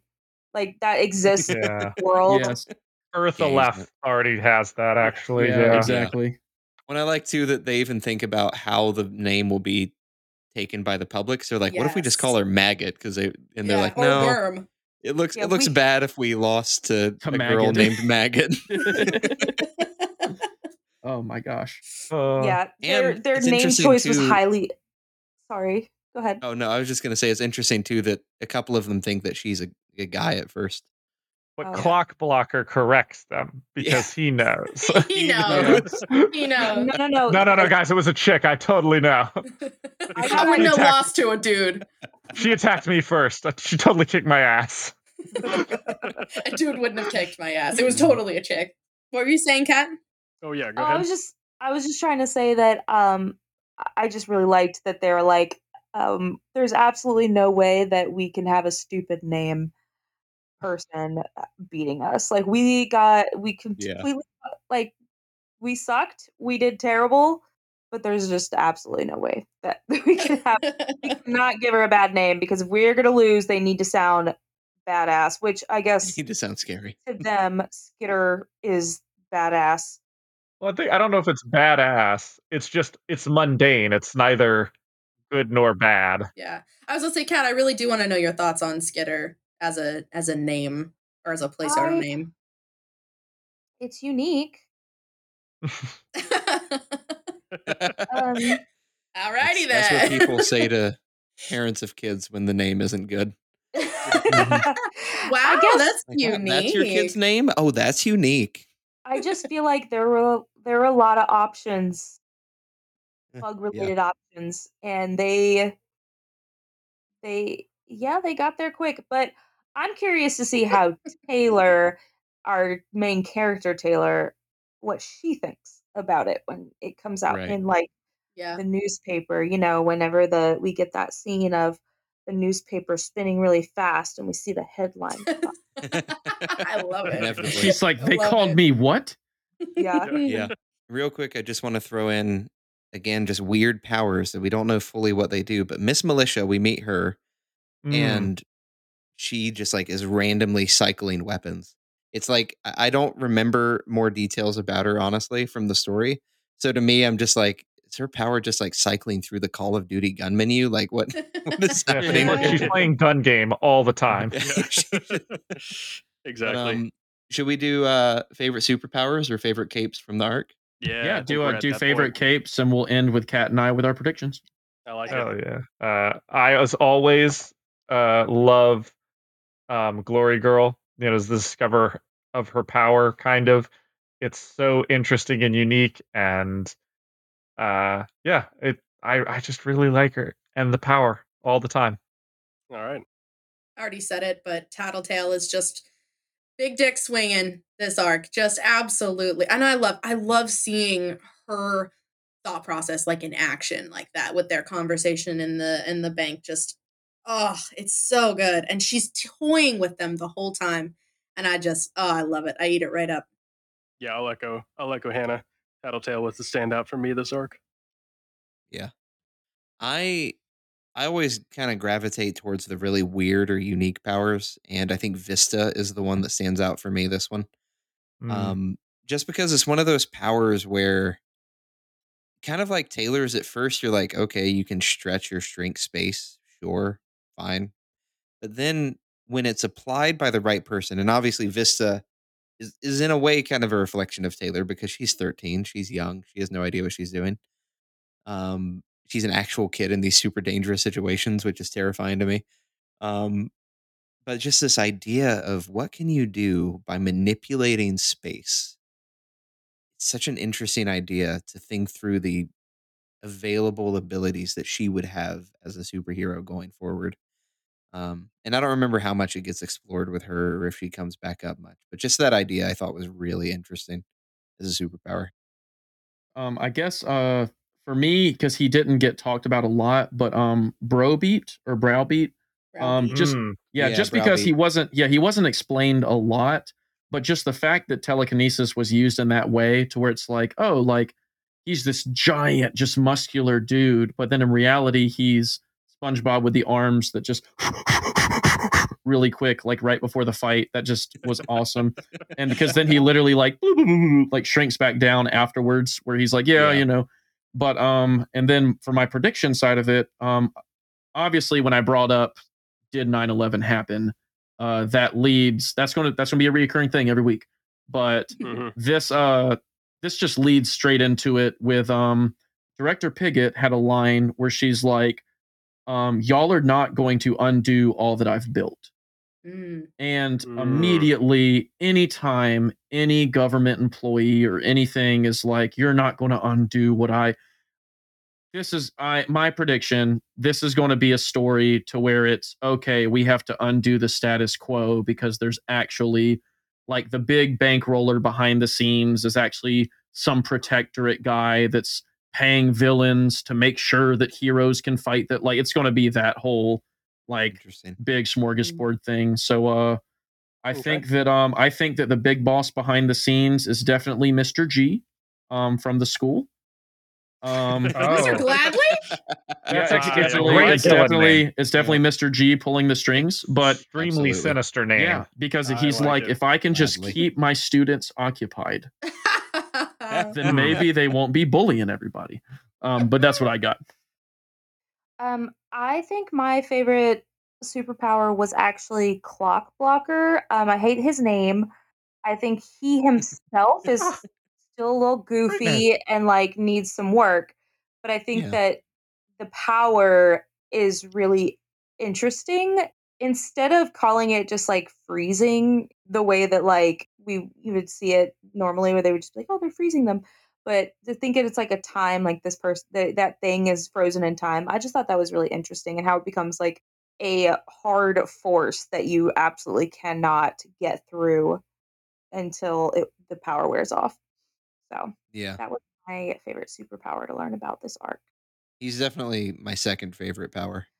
predictions i think professor haywire is going to come up because i don't you know if you discover an alternate earth there's no way that that's the only thing you did um so i'm interested to see if get some more information on who professor haywire is and how much his No, he's, he's a one-hit wonder. comes into but uh, that's lame i want to see how like i'm i think taylor is going to be resistant to her name at first um i don't think she's to be like oh yep that's good i'll take it. Like i think she's to be like no i don't want that and then it's just to stick to where she can't avoid it any longer um and i again i'm continuing on my strong feelings that as we continue going forward she's going to get more and more into the undersiders. I don't think that she's coming back from this bank heist thinking that she's still going to be able to be a superhero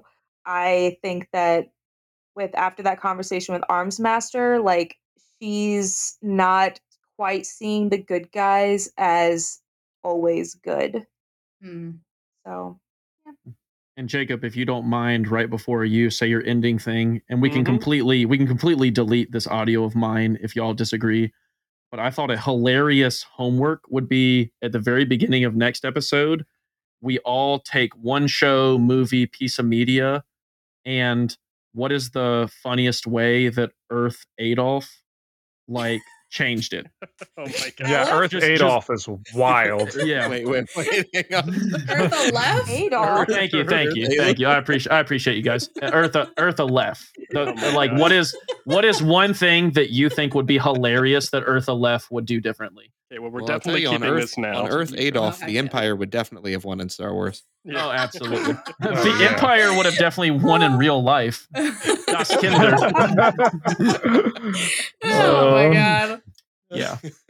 All right. Well, if there's no other final uh, thoughts here, we'll go ahead and and conclude this this episode where we discussed Arc Three. Thanks for everybody for contributing, and thanks to everyone else who listened. Uh, it's been a lot of fun. We're definitely going to keep it going. Uh, next episode will be Arc Four. So same same theme, same process we've had going here. Arc Four plus the interlude. We're going to discuss that uh, on the next episode, and stay tuned for part two of this episode where Alan and I break down uh, arc three and talk about adaptions and and what a screenplay would look like for this portion and maybe or maybe not uh, how many episodes this would take it's going to be a lot of fun and thanks for, again for listening michael you want to play us out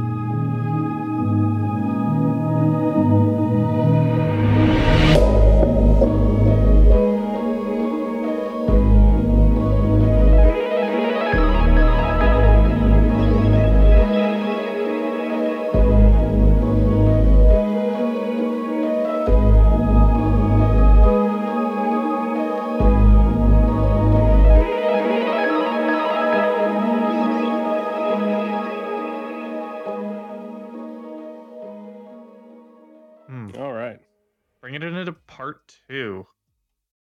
Let's go.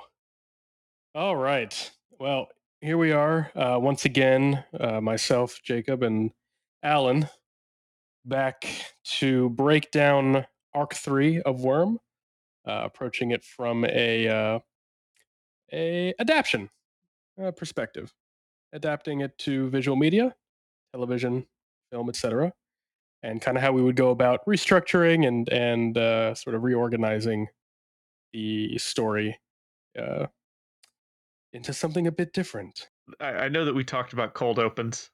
Mm-hmm. You know, I want to jump right into this. Yeah. I like the cold open for this, but let me tell you that I also love a uh like an opening credits sequence Mm-hmm. And Taylor's going like Taylor going on a jog mm-hmm. because it happens so often is the perfect time to be putting uh just you know the title or the credits over it while while Yep. she's jogging around the city also a great opportunity to show the city as it progresses Yeah. Yep. I agree. Yeah. No, you And- definitely could. But Oh, sorry. also if we were going to do our like title sequence you know Mm-hmm. the, the like one that's just you know every time at the beginning i think running around the city the different parts literally like having you know the different gangs and stuff as she goes by the different areas of town and of course at the end she ends up on the pier looking over the water there's a bright flash of light and her silhouette you know with the protectorate headquarters off to the left Right. and then all like all black with the white letters worm. Yeah, Yeah. I do like that. No, I, I love the imagery of her running. I think that's it's because it, it comes back a lot. It's sort of uh, it's it's it's very definitive for her character. So I think that makes a lot of sense. And you don't have to do it every time. Just every time you don't have one of those good cold opens with just the worm on the screen. Yeah, no, I agree. The other thing too is that because the way this interlude sort of picks up right at the end of the arc, you could you would only ever you could only ever do it as a cold open two ways. Either one, it's like a sort of ominous uh, you know, three days later, and then after the cold open, we do like a three days prior, that kind of thing, and we don't really fill in the details. Or two, Yeah. and this might just be the better bet, although I, I can't remember because I haven't read the next arc yet. I haven't reread it. Um, and I can't remember what that interlude is, but this could just be the cold open for the next episode after the bank heist. Is that you just open on the wards uh, for you know episode four, and the cold open is their reaction to the previous episode. Yeah. You know, Um, I'll even say that I think this might be the first episode that we potentially have to split in two. I you know what I I didn't I was thinking it I didn't quite write that down, but I was thinking I was going as I was looking over this. I was like, man, this is gonna be a long episode. This there's a lot here. This goes on for a little pull- I don't usually do it, but I'm gonna pull out my pen right now. Okay. Pulling out my pen, I'm going to my notebook, Yep.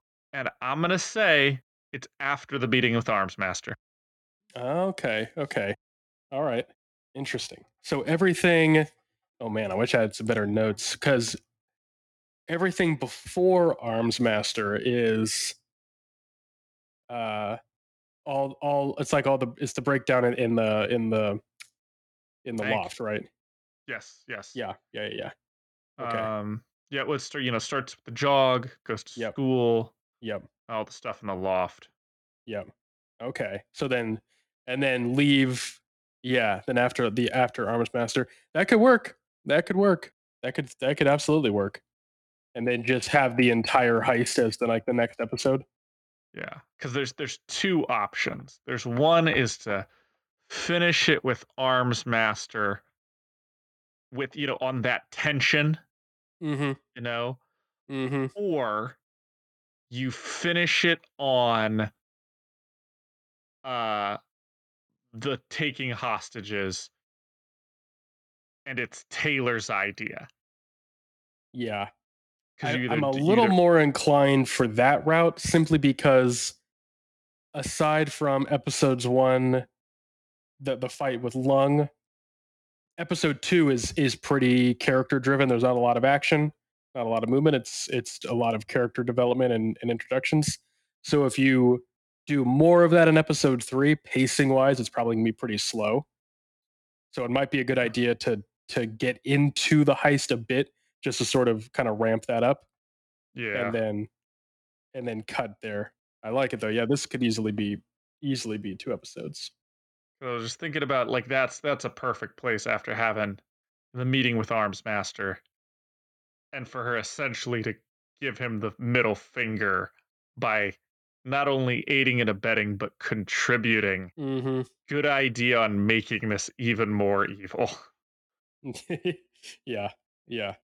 All right, let's let's operate for the sake of of framing some of this. We'll go ahead. Let's just let's just we'll kind of frame it for one episode since it's one arc. But I Yeah. definitely like the idea of of splitting this one up.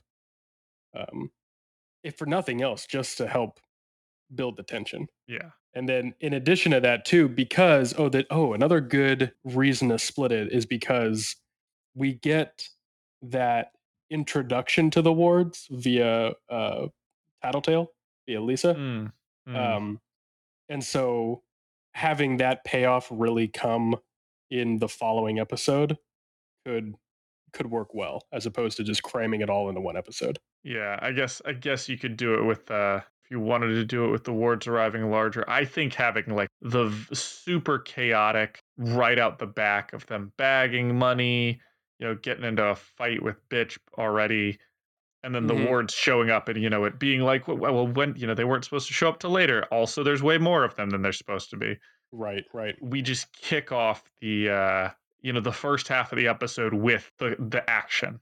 You know, we go Yeah. hog wild and then you kind of slow it down with all the negotiation and finish it off pretty nicely just you know walking out Yeah, yeah, and I mean that's that's the thing with these, and I think we're gonna have this uh, this flexibility with a lot of these arcs is you can drag out or sh- or condense action scenes to fit whatever length you need, right? oh yeah Like we need some more time. Uh, they just fight a little longer. Oh, you know, we need to get to the ending. Uh, you know, you, you just you end the fight a little sooner. There's so much room to work with, so yeah we can whether absolutely. or not you focus on a couple of characters fighting over here over there versus like they're just in the background while two people or your Yeah. main girl is fighting Oh, I mean, a perfect example is in in this arc, right? So during kind of the big showdown between uh with Lisa and Taylor versus Glory Girl and Panacea, kind of that Mhm. whole scene.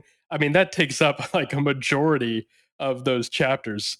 Meanwhile, the fight is still going on outside. So like you could easily cut back and forth, you know, building tension, going over here, coming back. There's so many ways that you could play around with with that whole scene. It can just it can take forever if you wanted it to. oh yeah um yeah before i you know start monopolizing stuff is there anything you want to go over uh kicking off this arc Uh kicking not not particularly. I got a few a few things that that in order because my big thing whenever I'm whenever I'm watching a show, especially a any sort of fantasy or or science fiction, something like that, where there's a an extensive world that's ripe for exploration. When I'm watching that on television, I hate exposition. I hate rote exposition where a character is just sitting down and explaining the story. Nostalgia aside, perfect example the Star Wars title crawls right at the beginning. Like we love them mm. now, and nobody else does them because they're too iconic, and we we love the way they make us feel when we see a new title crawl. But the fact that if you if you have to contain your story to a title crawl in order to get your audience up to speed, nowadays I think most people will consider that pretty lazy writing. Right? We I'll see be honest. variations of that. Yeah. you're 100% right i have never liked the title crawl in Star Wars for that reason. Yeah. But I have always loved the title crawl for its like epic aesthetic. Oh, 100%. Like, I mean, Like- it's it sets the tone and and everything. Ah. Yeah, I can't I can't knock it. It's perfect. It, it's what makes Star Wars. I mean, you got it's a whole it's a whole thing. And of course, yeah, if you I mean if you're if you've got a style and everything like that, then that's one Yeah.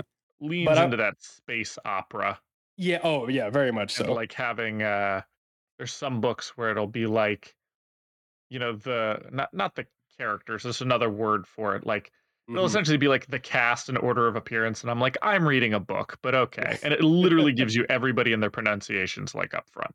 Yeah, yeah, exactly, exactly.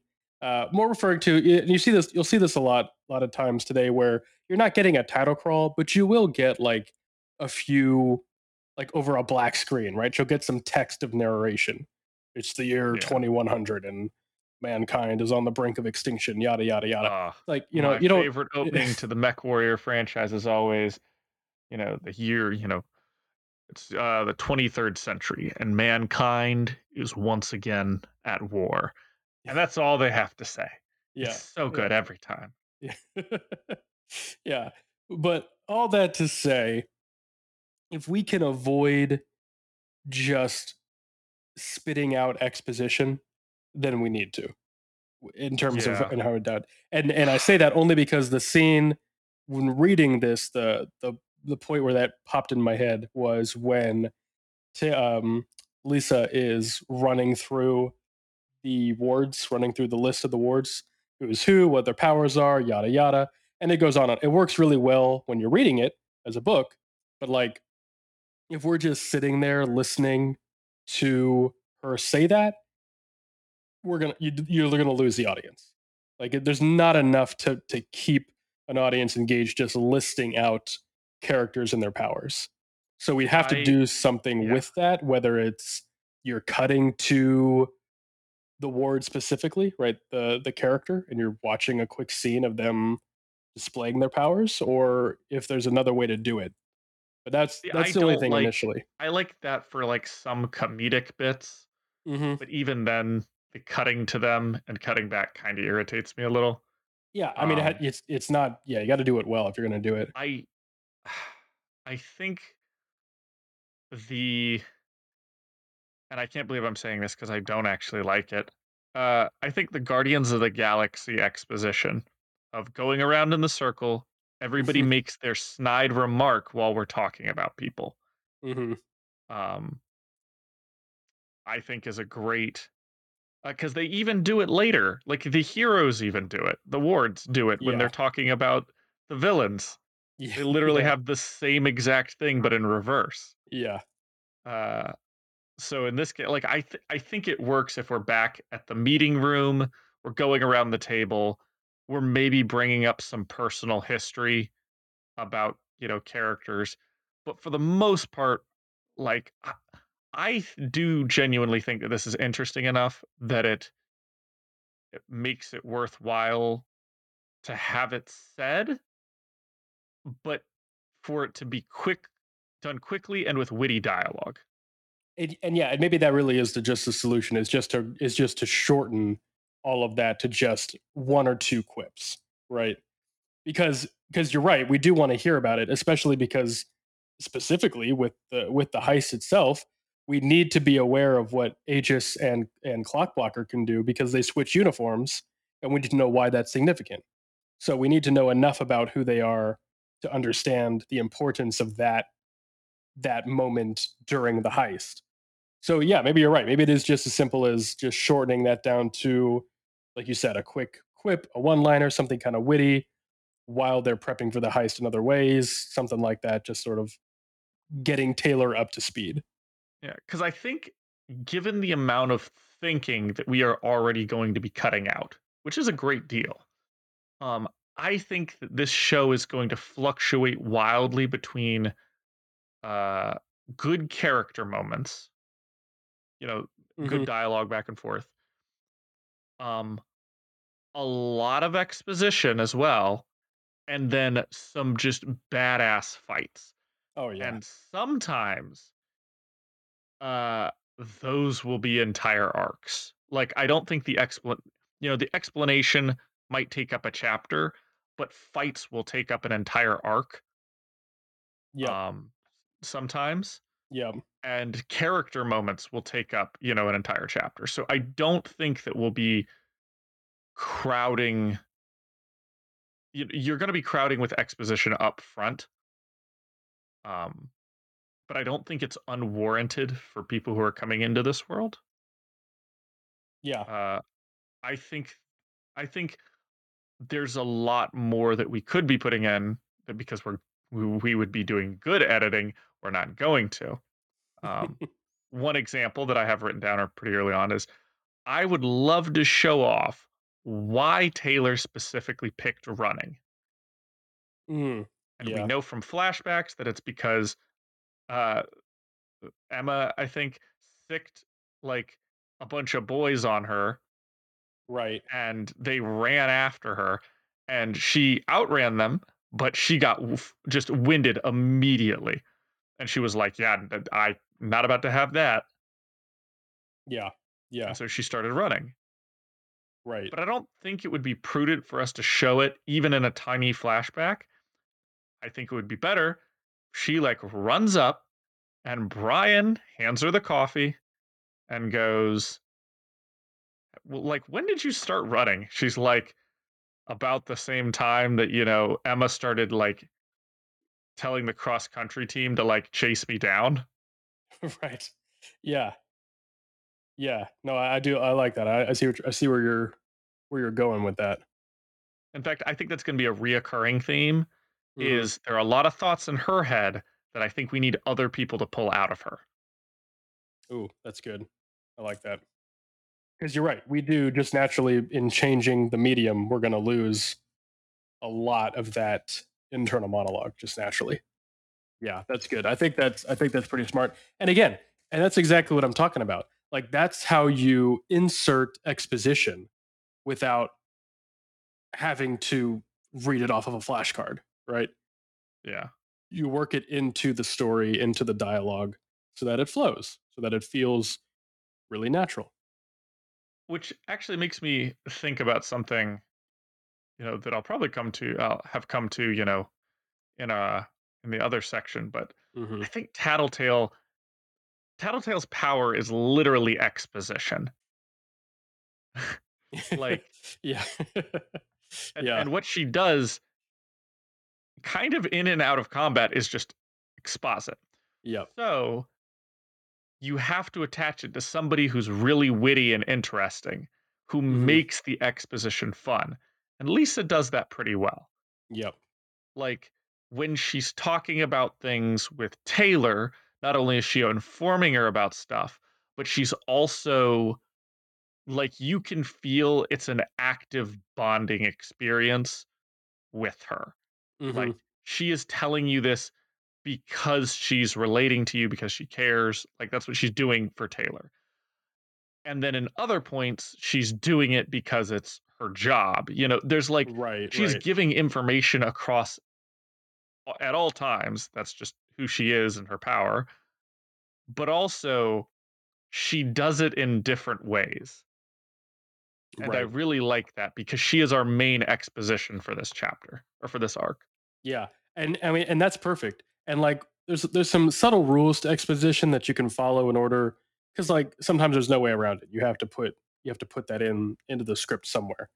So little things like, as long as you're not as long as two characters aren't talking, and one character is explaining something to the other character, that the other character would definitely know, right? Hmm, Um, hmm. like for example if during that quick uh, cold open with glory girl and panacea if glory girl was explaining to panacea who their parents were that wouldn't sound right but they don't have that they have she has Pan- a glory girl explaining to the criminal who their parents are Yeah. right Do So that you know who the exposition works. Fuck my mom is. yeah exactly and that works in that scenario because that's natural and that's how you would explain it but you wouldn't have them explaining it to each other so and, and the nice thing about the setup we have with taylor and the undersiders is that taylor is sort of the pov character for the audience in the sense that she is new to the world of of capes and so she can sort of be that sponge to absorb the exposition from taylor from brian whoever it may be and it not feel terribly out of place to have things explained to her uh, and by extension explained to the audience when necessary so there's definitely places we can put that in and taylor i mean uh, lisa definitely makes the most sense for that Yeah. Um let's see. I, I like the continued mystery that we've got going on of the boss. I think that's Yep. There's a few things in here that I, you know, obviously I'm not sitting behind the camera. I'm, you know, writing this out. Um, but I think we need to emphasize like the mystery of the boss, kind of. Yep. Um, everybody wants to know, and I think continuing to play that up is pretty good. Um, I have another note in here somewhere about, you know, uh, maybe like playing up the name until this chapter mm-hmm. is pretty is a pretty good. Oh, definitely, definitely. Um, yeah, a few things like that, and it's funny. I it it feels like, and we kind of mentioned this briefly, maybe last episode or before, but Wildbow definitely wrote the story. It feels like he definitely wrote the story with some cinematic framing in mind. And maybe that's just the nature of the serialized format, just two chapters a week, sort of just getting through everything. But there's elements like that that just play really well and adapt re- really well for for television. Where, like you said, you have those subtle uh, mysteries that that audience can sort of speculate on week to week. Um, the fact that we had the interlude with Glory Girl and Panacea previously, like last episode, and then we know, see right? them this episode, like it's just such a perfect sort of uh, introduction, and then and then we and then seeing them in the next episode is perfect. Um, yeah, a lot of little things like that that are that make make our our job easier. Yeah, yeah. Uh, let's see. We gotta. I mean, because one of the exposition things is you, like everybody's gonna ask about how powers work. Mm-hmm. Like it's just gonna be something in your head, and you know, Wildbow has an answer for everything, and you've Mhm. got to have him talk about the Manton effect. So, Yep. like, that's one of those things where, like, yeah, it's just raw exposition to talk about that, but like, you gotta talk about it. Yep. And that's an Um, that's an easy one to slip into a conversation with Taylor because I, I shouldn't even I think even in the story, right? She doesn't, she doesn't know what it is, or she's like, I'm not familiar I'm not familiar with it to some extent. Yeah. So yeah, really easy way to rope that in. Um there's a there's a lot of ways because you're right. There that's gonna be necessary for people to understand. Yeah, I think cutting. There's a section after she talks to Armsmaster, which I think is just going to be such an intense scene. Oh, I'm I I want I can't wait. I'm speaking as if we're manifesting this into a show. I have a hard time on the daily not thinking that this is currently in production. I know. I know. We're gonna. That's okay. That's why we're here. That's what we're doing. We're we're, we're willing it. We're we're, willing it into existence. I'm but no, I- I agree. right now. That scene between between Taylor and Armsmaster, just because of how much of a contrast it is from their first Not conversation. the word I thought you were about to say there.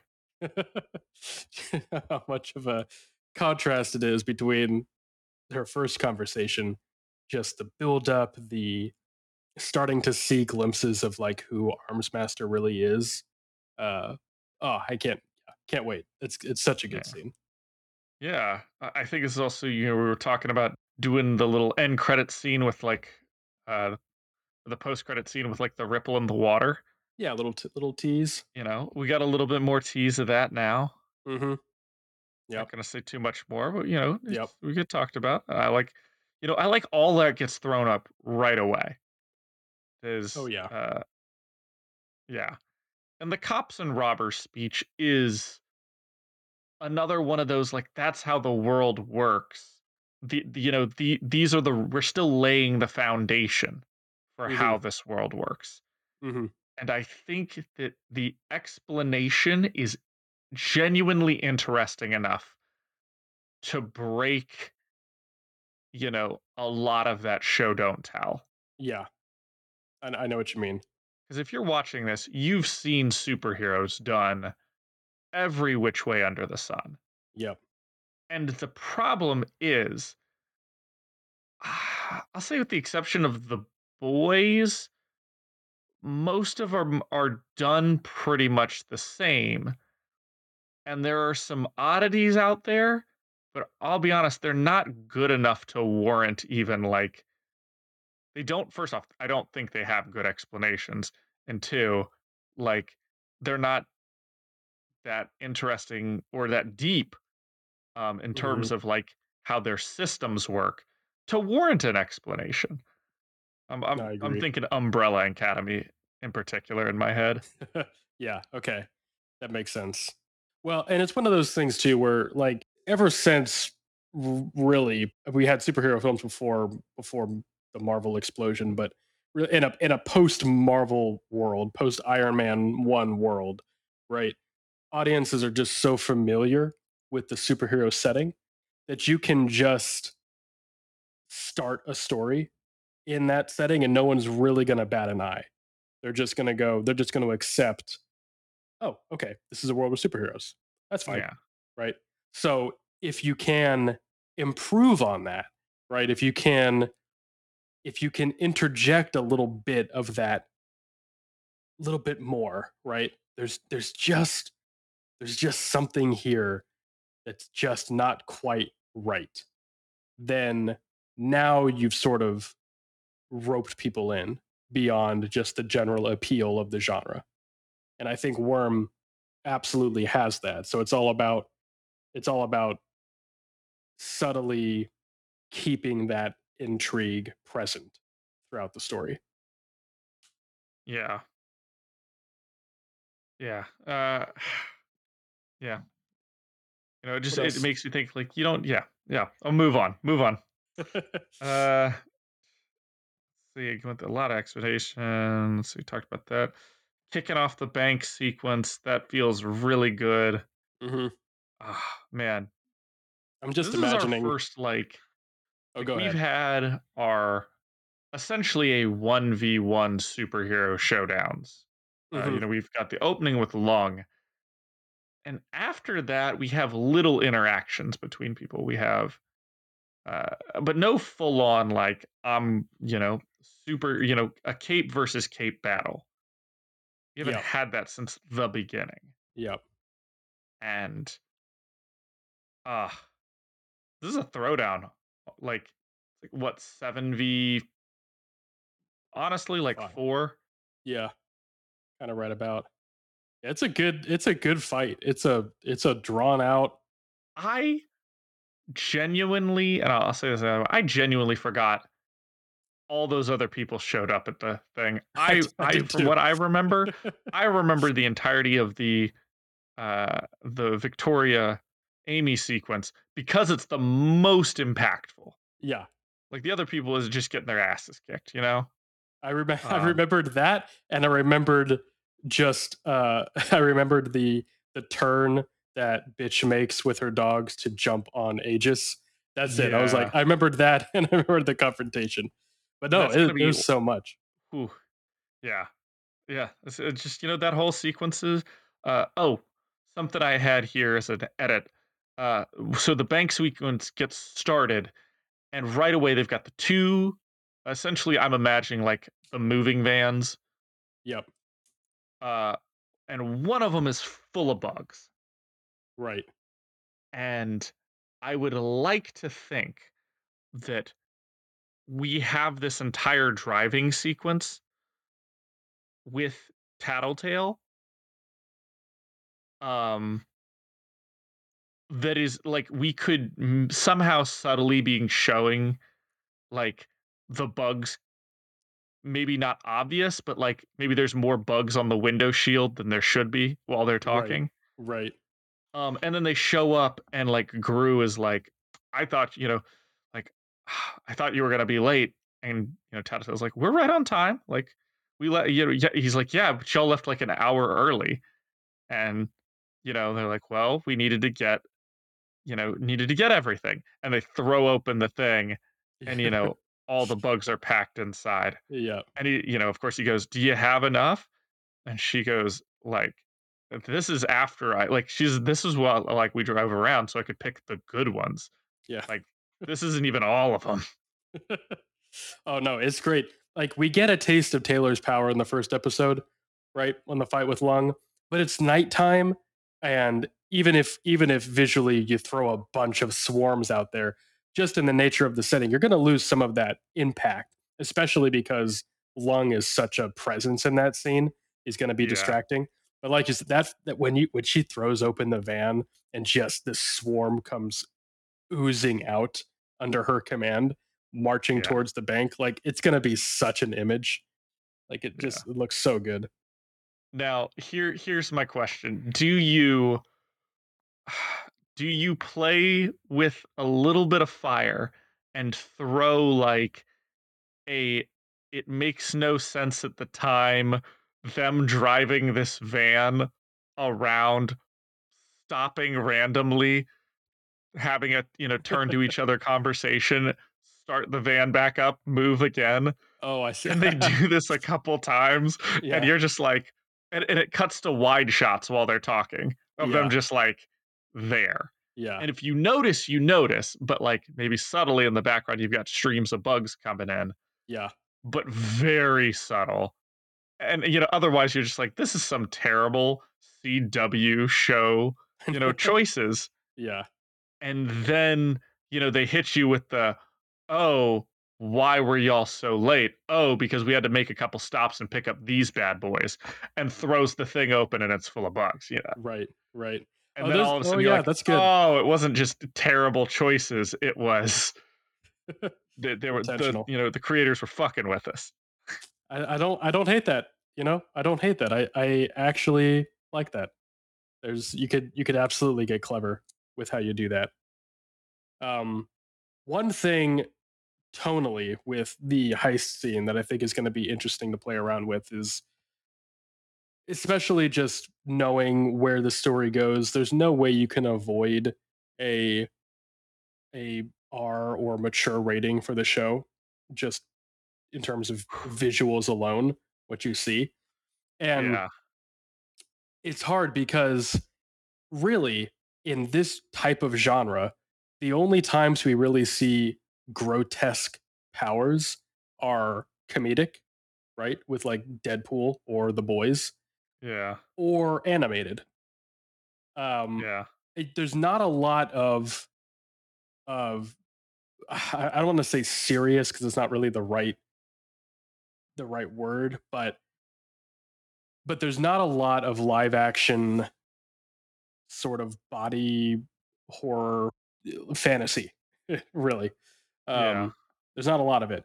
So, like for example, Aegis's power, right, is gross.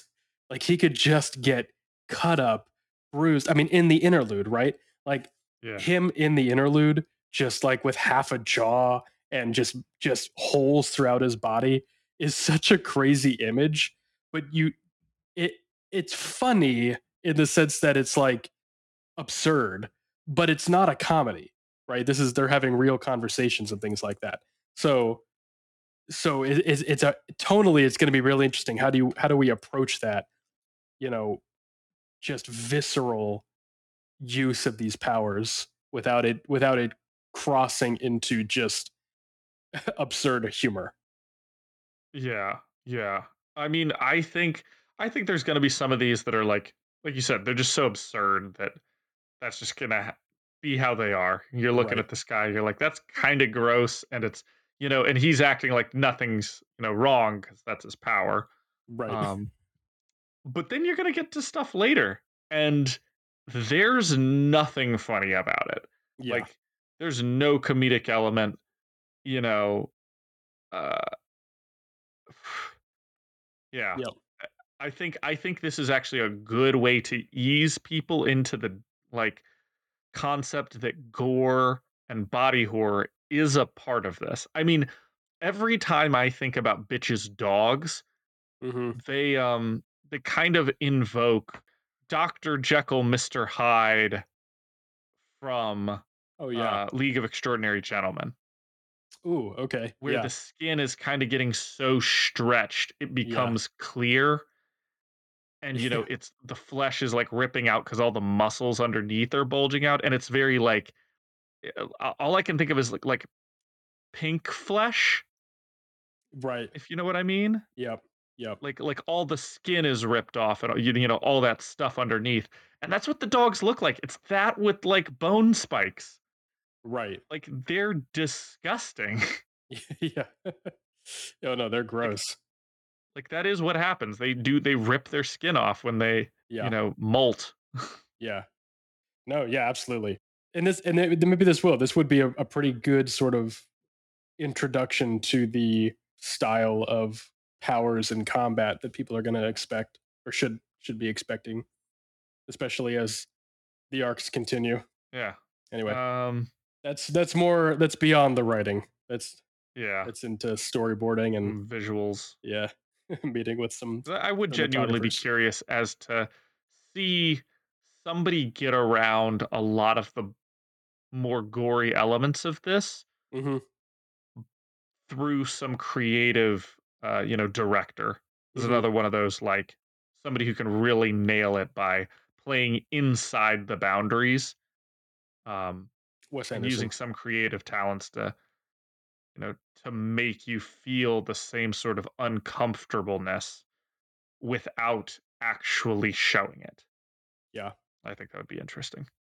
Uh, this kind of marked for both, but I think really showing off the chaos of what's going on while we're in Mhm. the bank, um, and that this is this is you know kind of going to overlap with what we talked about in part one, but um, you know Taylor, this is Taylor's moment. You know, it's the moment of in most other movies or TV shows, you know, the explosions going off, their ears are ringing, everybody's shouting like, "What do we do? What do we do?" And you know, all of a sudden, you know, whatever, whichever character you know steps up, and it's like, "You do this, you do that."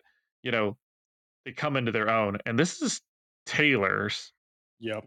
and and just yeah i think really emphasizing during this back section that like there is a rhythm that we hit when it comes to chaos and it is taylor's rhythm hmm um yeah No, I it's agree. just- I agree.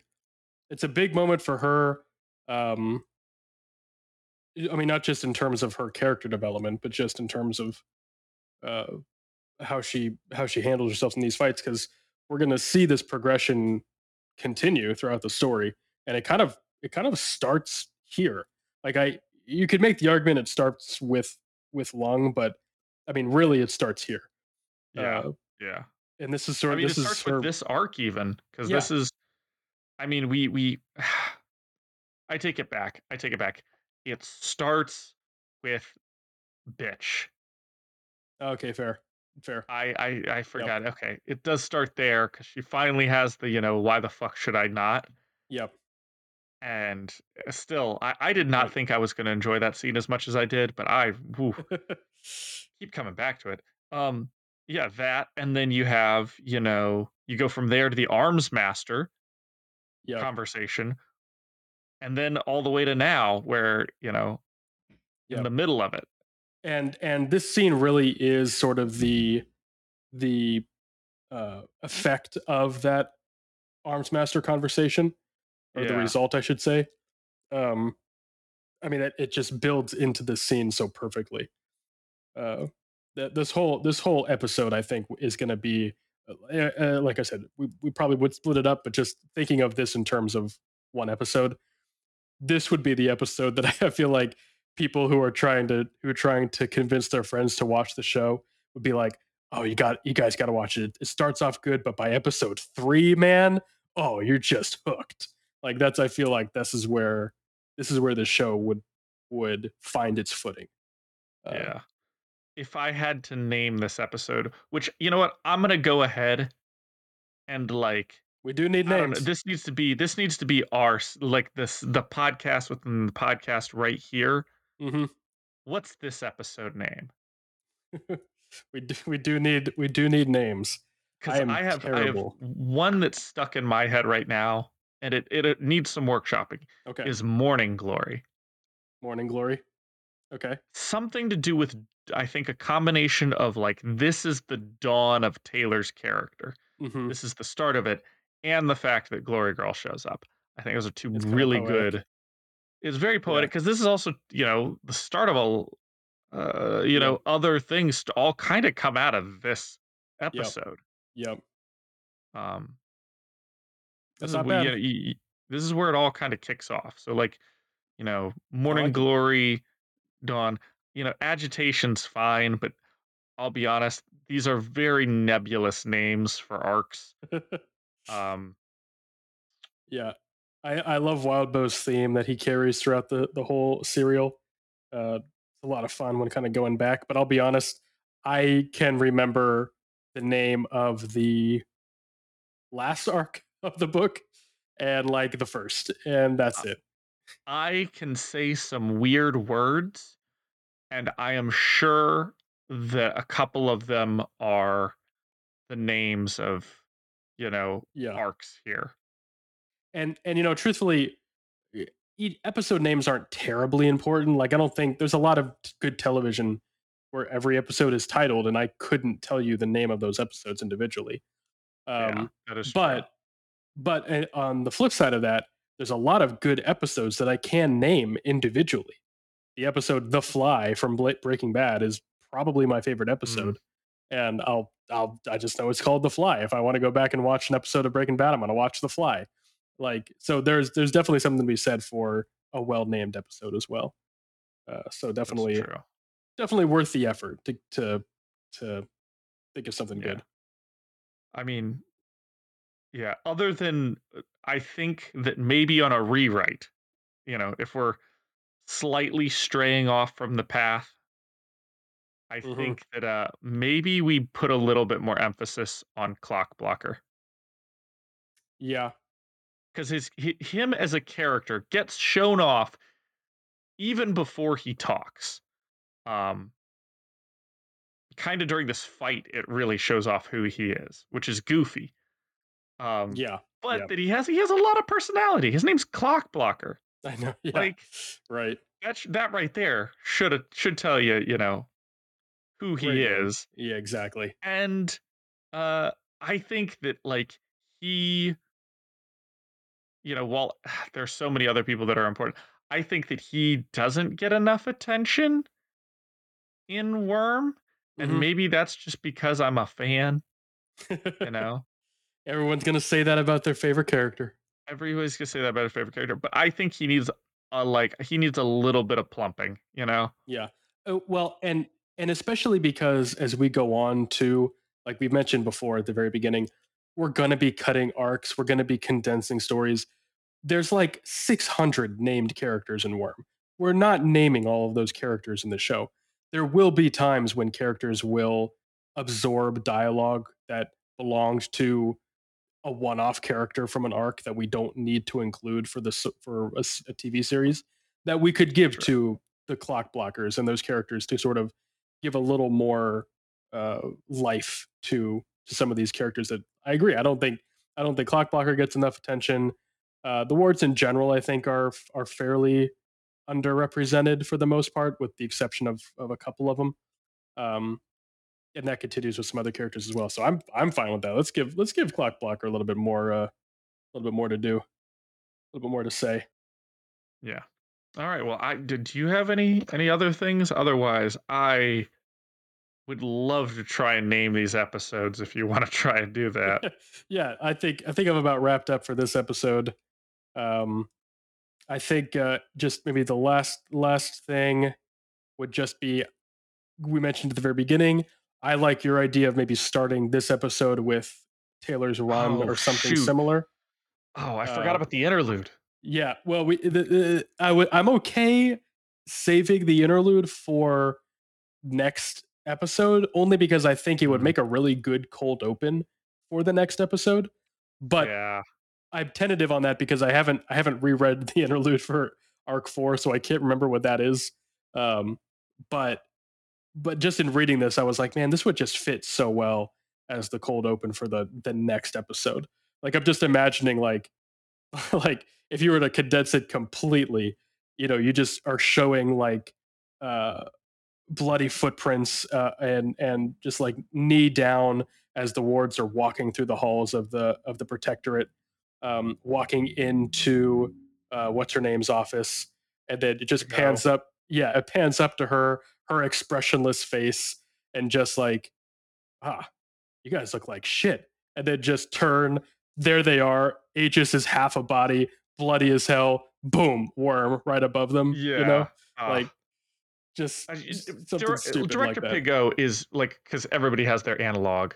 Yeah, You know, I- Yeah.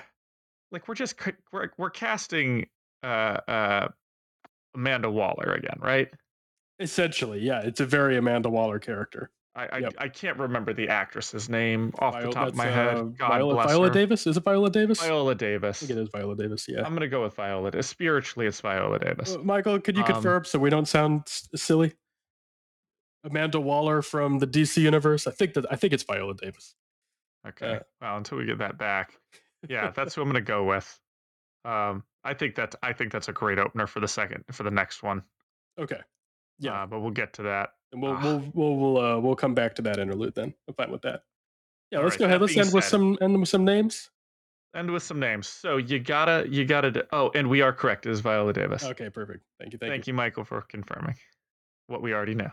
Arc one. So episode one. Episode one. Right now, it's titled Gestation. Um, to which I say, ew, gross. yeah. Oh man. Okay, I haven't put any. I haven't put. I put zero thought into into names. I, I have put zero thought into naming these episodes right now. so, Okay. Okay. We'll go. Right I'm gonna remember this for the future though. On the But- spot. first episode i think you go with like you know um uh, do we have do we go bug related like do we have to go bug themed I don't feel- think we go bug theme. you don't go don't go bug themed Because okay I think Worm is already like, and this goes with the rest of it. Worm is already abstract enough that That's fair. like, it's literally just the title of the show. yeah You could rename the show something like Capes or uh, Right. Swarm or something like that. right right You know, or uh, you know, Br- go the real CW route and go Brockton Bay, That's actually i wasn't gonna say it but the, that is the Brockton Bay. yeah that's where my mind went oh man that's funny Uh, That's funny. Yeah. Uh I mean you could you could do like a um uh, you know what? Let's do a little best I'm, yeah, just, just we're here. We're, we got we got time. We'll cut this if it doesn't make sense and it's bad. All right. So let's just search for uh Yeah. we can always fix it in post. fix it in post. It's our answer for everything. Best pilot episode titles. Some some some website has done a has has done a list. Pilot episode titles. My here we go. like, I like literally saying not an origin, or Okay. uh, half half of these half of these or are just pilot. are just titled pilot. Okay, that doesn't. Yeah, yeah, figured. it, uh, Uh, that's funny. Yeah, these aren't too helpful. I'm just, I was looking more for like theming ideas. You know how to do. I mean, you know, girl on fire is a Mm, yeah. Okay. little derivative, but Yeah. Girl on. I feel like uh feel that maybe bully Bully. is Yeah. really good for uh having you know a lot of hmm kind of aggressive characters you've Yeah. got you know the actual bullies you've got lung you've got arms Mhm. master hmm Yeah. Yeah. do Uh, like I, I I do like shows that will have themes with their ti- with their episode titles where like Mm. every all the titles are sort of connected in one way or another you know or something like that or, or connected thematically not like i mean you could we could start picking bugs. Oh right yeah just doing oh man oh okay see now see now now you're on to something now you're on to something. Uh know stick with the stick with because there's vaguely like a uh I mean, there's a name for there's a name for for every bug in the world Yeah, yeah, exactly. So you know, uh, but you know, some of the more uh, or or like bug things, like obviously you got to throw in a hornet's nest at some point. right Um, you know, you throw in hive, which I'm Mhm. pretty sure is already I think that is I one, think that but is like art. maybe into the hive Yeah. uh, would be a good one. Um,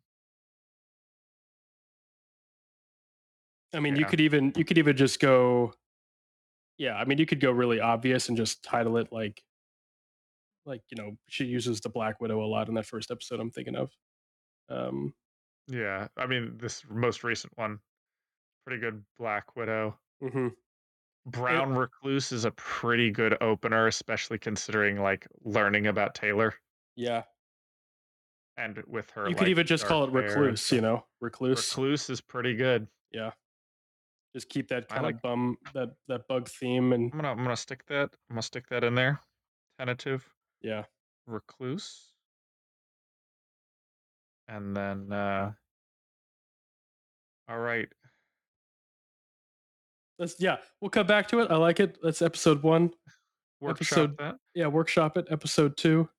So right off the top, I have a quote in here Okay. from from you know first part, and it's routines define us. Mm-hmm.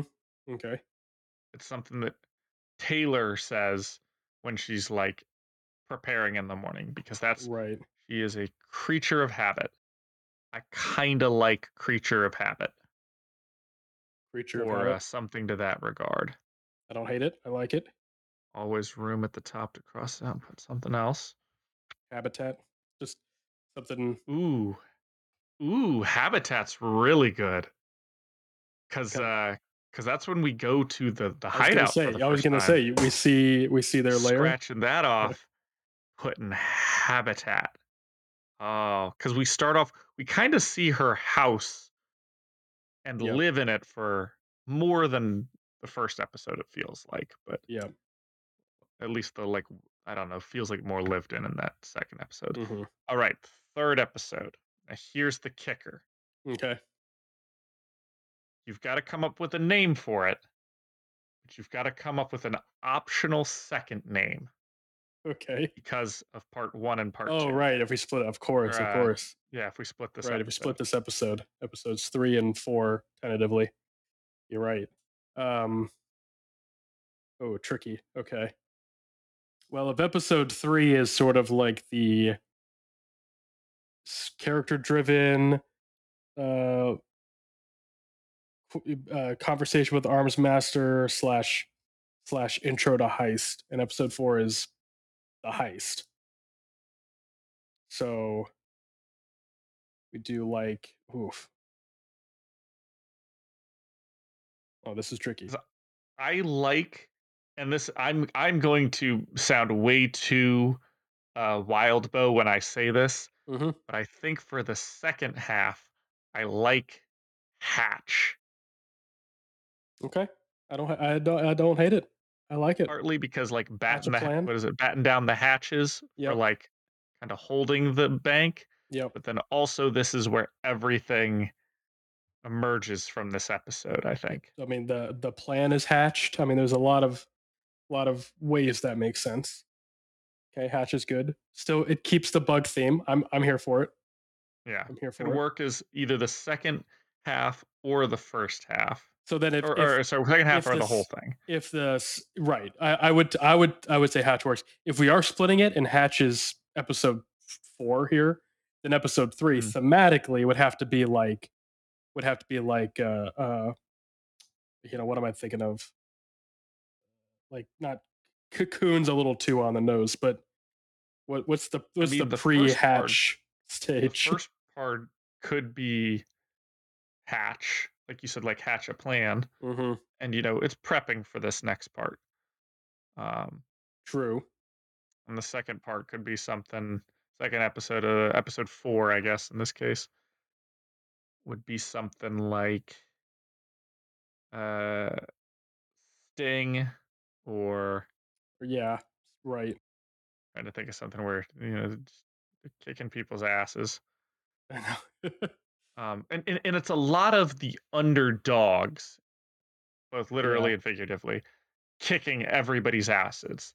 Um, they're going up against stronger people. There's more of them, and they somehow whoop all of them, yeah. which leads me to think something like ants, or you know, um, size doesn't matter, or something like that. Oh, Michael's got a got a good suggestion here. Um, keep it in our same same sort of train of thought. Ooh. Spawn and Sting. Ooh. Pretty good. I like Spawn and Sting. I hmm. You do Hatch and Spawn. Hatch and Spawn works. Hmm. They kind of uh, they're they're they're, they're kind of synonymous, but Yeah. and again, we are sort of thinking if this is a, a, a if we are splitting I'm gonna I'm gonna write those down at the top, Spawn and Sting, just to have them there. Yeah, I like that. I mean, write it Um, all down. We're revisiting this for sure. We're Oh, gonna for to. sure.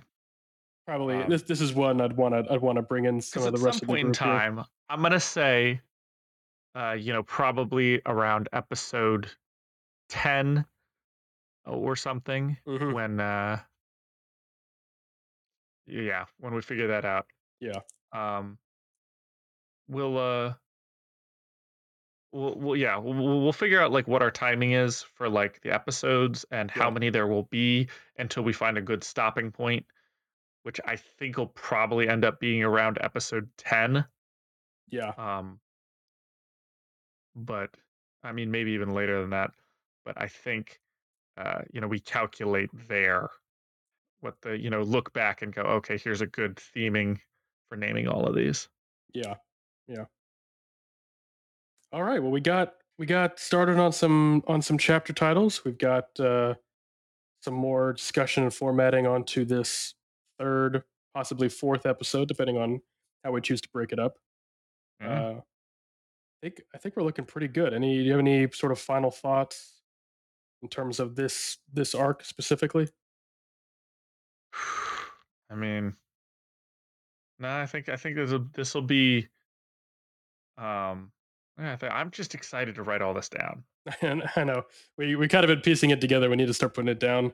And uh, this is is also we're we're opening up to suggestions. Obviously, anybody who's listening who wants to uh, to throw some ideas our way. If there's something we totally forgot that you're like, how can you not put this into a TV show? Let us know. Uh, we're also open to ideas for chapter titles, things like that. Love to hear your ideas.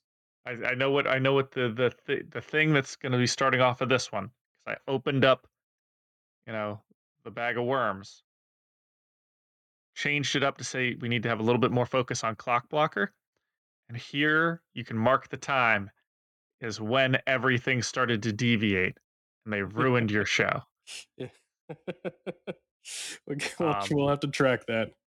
But but we'll start. We- We're going to end up having like our own multiverse where we're like, okay, Yeah. here's if we were adapting, you know, that original worm. Yep. and then here's how we would be changing it in this vastly different all because we said Clockblocker was cool Oh man. On all we, we we're this we're just prepping for the spin-off shows, that's all. Oh and the what gosh. if. That's all we're doing. We're saving Heck some time. yeah. Well, thanks again, uh, everybody, for listening. I hope you enjoyed it. Stick around for the next episode where we uh, continue this riveting uh, discussion.